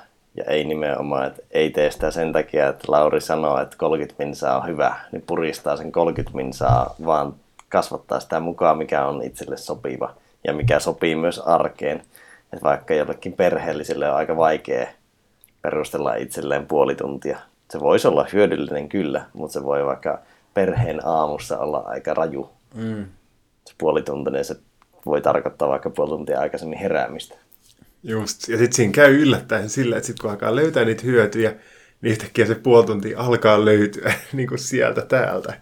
Että vaikka olisi niin kuin minkälainen arki, niin, niin sit se niin kuin, oikeastaan me loppujen lopuksi vaan priorisoidaan eri asioita meidän elämässä, että mitä, mitä me tehdään ja mitä mietitään tekemättä. Toi, niin siinä... Niin sit siinä käy niin, että kun tajuaa sen, sen hyödyn ja, tai oikeastaan kokee sen hyödyn ja niin kuin, ihan kokemuksellisesti oivaltaa sen, niin sitten se, sit se alkaa auttaa sen, sen aikansa tai to, paikkansa. Tuossa, tuossa on tosi tärkeä pointti, on tuo priorisointi, että miettii sitten lopulta, että mikä niin kuin niitä omia arvoja ja mitkä on tärkeitä. Ja itse olen niin kuin omalla kohdalla huomannut sen, että, että ne hyötyvaikutukset on sen, niin kuin tässä vaiheessa ollut sen verran su, suuret, että on, on lopulta just helppo sitten priorisoida sitä niin kuin monen muun tekemisen edelle, jotka kuitenkin lopulta, niin kuin, jota mä tekisin tullakseni onnelliseksi ja kärsiäkseni vähemmän, mutta tehdään sen kuitenkin hieman, hieman vähemmän tehokkaalla tavalla. Mm. Niin... Just, se on, se on hauska sit, kun huomaa sen, että mitä se kytkeytyy just omiin omiin arvoihin ja minkä kokee tärkeäksi, niin, niin sitten se, että miten se just, kun huomaa, että on, on onnellisempi, kun on meditoinut, ja sitten sitä kautta, kun on onnellisempi, niin osaa myös olla parempi muille ihmisille. Niin sitten sit senkin huomaa, että okei, että mä oon myös hyödyllisempi muille silloin, kun mä en ole pyöri omissa, omissa maailmoissani ja, ja silloin kun mä voin hyvin, niin mä oon oikeasti parempi joo, toiselle ja joo, pystyn ja huomioimaan kyllä, toisen kyllä, ihmisen. Kyllä, tuossa on tosi tärkeä pointti just silleen, että ettei se, että vaikkahan se on, jos ei oman navan tuijotteluun, niin oma, oman tota, äh, mie, mielen tuijotteluun, mutta sitten, että lopulta se vaan luo sitä hyvää, minkä voi sitten myöhemmin lähteä jakaa eteenpäin. Että se on se hetkellinen mm. aika, kun sitä kerrytään tonne, mutta se on lopulta ihan tu- se ja sama sitten, että jos se jättää sinne. Että... Ja se oli just, mä itse asiassa kävin just keskustelun yhden henkilön kanssa mun lähipiirissä siitä, kun yksi ihminen kysyi, tai kun mä oon viime aikoina just ollut enemmän itsekseni ja niin kuin tehnyt töitä itseni kanssa, meditoiden ja muuta, ja sitten hän kysyi, että mitä järkeä tuossa on, että miksi sä, tai niin kuin, että eikö se niin kuin isoin arvo on se, että sä teet asioita muille ja oot hyödyllinen muille tyypeille ja teet heille hyviä asioita. Ja miksi, että miksi keskittyä niin kuin omaan napaan niin paljon, että eihän siinä ole mitään järkeä. Ja mä yritin kuvata sitä just sitä kautta, että ja sen mun oman kokemuksen kautta, että, että silloin kun mä voin itse hyvin ja, ja mä oon työskennellyt sekä, sekä sen, että mä löydän sen hyvinvoinnin ja sen, sen läsnäolon joka päivä sen sen jälkeen, kun mä oon meditoinut, niin mä huomaan, että mä voin olla parempi muille ihmisille ja, ja havaitsen muiden ihmisten tarpeita ja, ja, ja kokemuksia paremmin, ja, ja, ja näin, osan, näin osaan olla parempi heille. Ja myös sitten vielä pidemmällä aikavälillä, kun mä työskentelen niiden mun omien ongelmieni kanssa sen kautta, että mä tiedostan niitä paremmin, niin sitäkin kautta mä vapaudun enemmän niin kuin muiden, muiden hyödyksi. Eli sekin tässä mun mielestä niin kuin hyvänä, hyvänä pointtina se, että meditaatio ei ole pelkästään niin kuin oman hyvinvoinnin kasvattamista, koska se sun hyvinvointi tulee automaattisesti heijastumaan ulospäin muihin ihmisiin. Niin, vaikea nähdä, miten kuka tahansa kun meditoi, niin miten sitä ei tulisi parempi ihminen sen jälkeen. Tähänkin varmaan joku keksii jonkun ääripää esimerkin, mutta tulee yleistä, niin mm. äkkiseltä ei tule mieleen. Mites jos on vähän pitemmällä meditoinnissa, niin millä tavalla upgradeata gameia? No sitten, mm, että jos on, sanotaan, että jos on pitemmällä meditaatiossa sille, että on tehnyt pitkään, mutta esimerkiksi ei ole tehnyt systemaattisesti minkään niin kuin vaikka jonkun tietyn tekniikan polun mukaan, niin siinä olisi niin kuin ne, mikä tulee niin kuin omasta kokemuksesta ää, mieleen ensimmäisenä, että lähtee oikeasti katsomaan, että okei, ikään kuin selvittämään, että missä mä tässä meditaation polulla olenkaan tällä hetkellä, mihin mä, mihin mä oon menossa ja miten, miten sinne pääsee, niin, niin tota, semmoinen sy- systemaattisuuden mukaan ottaminen siihen, että, et, et, kun mä sanon tänne, mä tiedän, että, että tähän disclaimer, että var, mon, monella varmasti niin tulee eriäviä mielipiteitä ja, ja tässäkin siinä, että mitä tarkoittaa se systemaattisuuden ottaminen ja niin kuin tietyllä tavalla se, seuraavalle taso, tasolle tähtääminen, niin se voidaan käsittää helposti väärin, mutta joka tapauksessa sanon tänne, että, että se, se systemaattisuus tai tietyllä tavalla sen oman sen hetkisen paikan hahmottaminen ja sitten katsoa, että mihin haluaa siitä. Ja sitten toisena niin pidempi retriitti, niin kuin nyt lähdetään, niin kuin, että jos on, jos on jo pidemmällä, että sitten oikeasti varaa, varaa aikaa esimerkiksi Vipassanasta. Vipassana nyt on yksi ilmaisia, ilmaisia retriittejä, että täysin vapaaehtoismaksulla pyöriviä pyörivät löytyy ihan, että Google vaan Vipassana Retreat, niin siinä on esimerkiksi yksi, yksi tapa sitten lähteä työstämään sitä ihan se, seuraavalle tasolle. Ja niitä mun mielestä lyhimmillään kestää kolme päivää, mutta kuitenkin suosittelisin ehkä sitä kymmenen, kymmenen päivän retriittiä. Sitten, että jos siihen innostuu, niin niitä retriittejä löytää kyllä ihan niin pitkiä kuin vaan kun vaan makua Elämänkin mittaisia. Elämänkin mittaisia, juuri näin. Mm.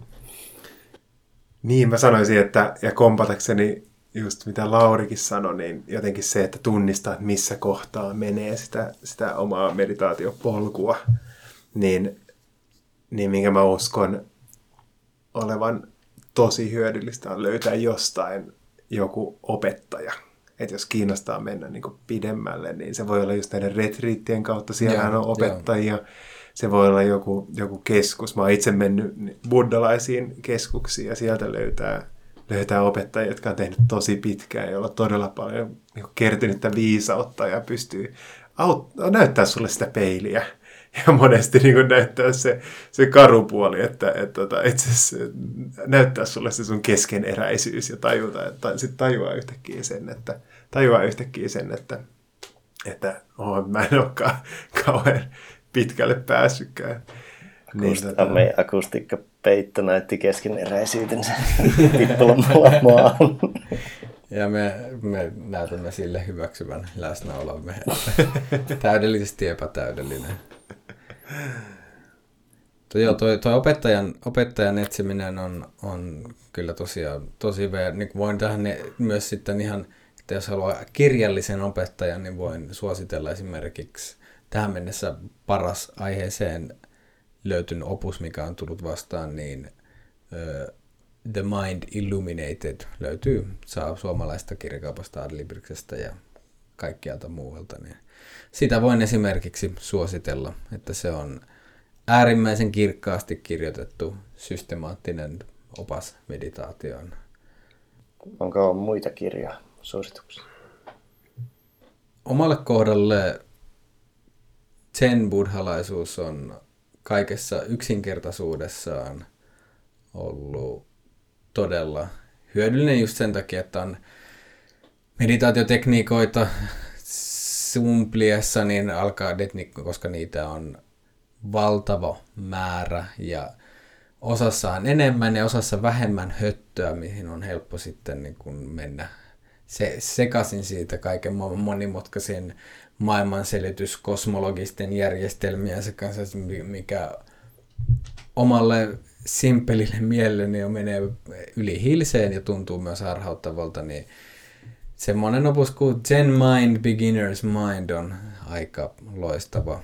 Muistaakseni ensi, onkohan se ensimmäisiä länsimaihin tuotuja sen buddhalaisuuden tai niin nimenomaan sen buddhalaisuuteen opettavia, opettavia tekstejä hmm. niin kirjoitettu, niin suosittelen sen lukaisemaan, että se on, siinä on riittävät ohjeet myös niin kuin, harjoittelun alkuun saamiseen ja myös Zenissä sillä samalla ohjeella pääsee aika pitkälle. Joo, mä en ole itse lukenut niinku suoraan niinku meditaatioon, jossa suoraan opetettaisiin. Tai itse asiassa kyllä. Mä oon lukenut semmoisen, mun ensimmäinen kirja, mikä liippas meditaatiota. Itse tai siis, että oli itse asiassa mun ensimmäinen kirja liittyen meditaatioon ja, ja buddhalaisuuteen, niin oli semmoinen kuin Meditation on Perception, semmoinen Bante Gunaratana. Mutta siitä on se ensimmäinen kirja, jonka mä luin tästä aiheesta, niin mä en enää siis muista, että kuinka hyvä se oli. Mä muistan, että se oli hemmetin kiinnostava. Siinä oli tosi paljon mielenkiintoisia perspektiivejä. Niin, niin sen mä löysin sellaista pienestä kirjakaupasta Hongkongista. En tiedä, löytyykö se täältä Suomesta helposti. Sitten semmoinen filosofia, joka on ää, niin kuin sen, sen buddhalaisuuteen todella, niin kuin, tai todella hyvin ymmärtää länsimaalainen filosofi, semmoinen kuin Alan Watts, niin siinä on tosi helppo lähestymistapa, voi katsoa, on tosi hyviä äänitteitä, hänen luennoista. YouTubesta löytyy, niin kannattaa kuunnella niitä, ne on tosi mielenkiintoisia ja filosofisia ja, ja todella kiehtovia. Ja tota, no sitten mä oon itse semmoista, tai siihen buddhalaisuuden haaraan, Tiibetin buddhalaisuuden haaraan, sen kagyu, kagyu haaraan, johon mä oon eniten perehtynyt itse, niin siinä on semmoinen tanskalainen opettaja kuin Laama Uule Nydaal, niin hänellä on yksi semmoinen hyvä, todella hyvä perus, perusteos nimeltä Kuinka asiat ovat, The Way Things Are. Niin, niin se on ihan ollut, ollut mulla semmoinen tosi, tosi tärkeä kirja. Sen, ja itse voin suositella tuota aika bold ass nimihän sillä kyllä on, että, että voidaan saada, että tässä kirjassa kerrotaan, miten asiat ovat, mutta kyllä aika moni niistä asioista tuntuu olevan myös niin, että sitä, se, on, se on aika pieni ja helppolukuinen, että sitä voi kyllä suositella. Mä jään katsomaan meidän omaa kirjahyllyä tuossa, niin siellä ei kyllä meditaatiokirjoja ole totesin näin äsken, mutta on siellä itse asiassa Henkka Hyppösen Nautitaan raakana. Ja nostan sen sen takia esille, että hauskaa siinä on se, että Hyppösen piti nimetä tuo konsepti Nautitaan raakana, koska luokkaa 2012 ei vakavasti otettava bisnestyyppi voi nyt puhua meditaatiosta. Mutta käytännössä mm. niin kuin meditaatiosta ja läsnäolosta se paljolti kertoo. Tai no mm. no ehkä enemmän läsnäolosta. Mm. Niin, tuli vielä semmoista kirjan mieleen, kun siis, ja osa ehkä on tutustunutkin Eckhart Tolleen. Niin hänellä on semmoinen, en ole itse asiassa lukenut läsnäolon voimakirjaa, mutta on kuullut siitä, että se on se hänen ensimmäinen tai semmoinen läpilyönyt kirja, niin sitä ollaan kehuttu tosi paljon, läsnäolon voima. Ja sitten hänellä on semmoinen kuin Uusi maa, joka on, joka, jossa on, joka auttoi mua ensimmäistä kertaa esimerkiksi löytämään niin kuin mun kehoni semmoisena ja tuntemaan oman kehon. Joo, to, itse asiassa joo, tota, tota läsnä mo, molemmat lukeneena, niin voin kyllä oikeastaan suositella, että siinä, siinä, siinä on niin hyvin nopeasti se selviää, että miten kirjallinen tyyli resonoi. Että jos se resonoi, niin sitten kannattaa ehdottomasti lukaista läpi, mm. että siinä se, Niistä saa kyllä kaikki tarvittavat eväät. Se voi kyllä miltään voi olla tiukka. Se, voi, se, se, se, se, se, se, pienellä disclaimerilla. Joo, joo ihan, ihan, ihan hyvä disclaimer, että se sanotaan, että siinä ei ihan hirveästi säästellä sitten, että sitten, sitten painellaan kyllä sinne niin kuin syvään päätyyn ja aika, aika suoraan. Mutta, mutta jollekin tota, vähän niin kuin jos valmiiksi on viritykset sinne, sinne suuntaan, niin se voi olla myös aika maailmaa mullistava. Että se, näitä, näitäkin tapauksia olen kuullut. Että on... Ja se on hämmentävää, että ihmiset on niin kuin, muuttaneet elämäänsä ja elämään suhtautumista yhden kirjan perusteella, niin sitä mä oon sinänsä kuullut eniten siitä Power of Now läsnäolon voimakirjasta. Joo, Sama juttu, mm. joo. Ainakin myös sitten myös tuo Kiira Korven elämänkerrassa oli siitä.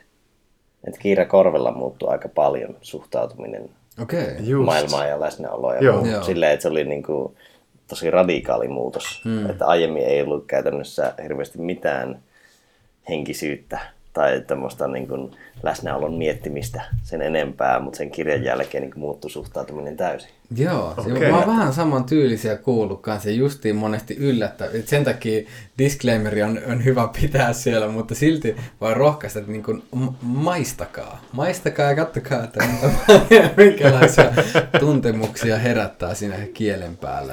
Ja sekin on mielenkiintoista tarkkailla siinä, että, että jos tulee jotain vastareaktioita tai muita, muita kokemuksia, että mistä ne kertoo, minkä, mikä tekee sen, että tämä nyt herättää tällaisen reaktion, niin sekin voi ottaa omana tämmöisenä niin kuin itse tutkiskeluna. Mm, kyllä. No hei, meillä alkaa kahden tunnin markkeri tässä paukkua, niin voitaisiin räpätä, mutta tuolla tuli kuulia kysymyksissä mietteitä tähän kuvaan. Eli meillä on tuota kadulla bisnesmies hyvin pukeutuneena, joka toteaa, että 8 minutes of meditation a day gives me the focus I need to conquer the world.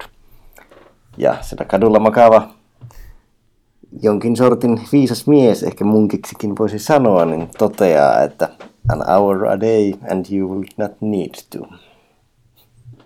Siis loistava kuva tässä. Tämä ehkä summaa summaa täydellisesti sen, mi, mi, niin kuin mitä, niistä meditaation hyödyistä ja ehkä myös siitä 80-20 ajattelusta, että mitä, mitä siitä voidaan ajatella. Niin tässä tiivistyy kyllä todella paljon.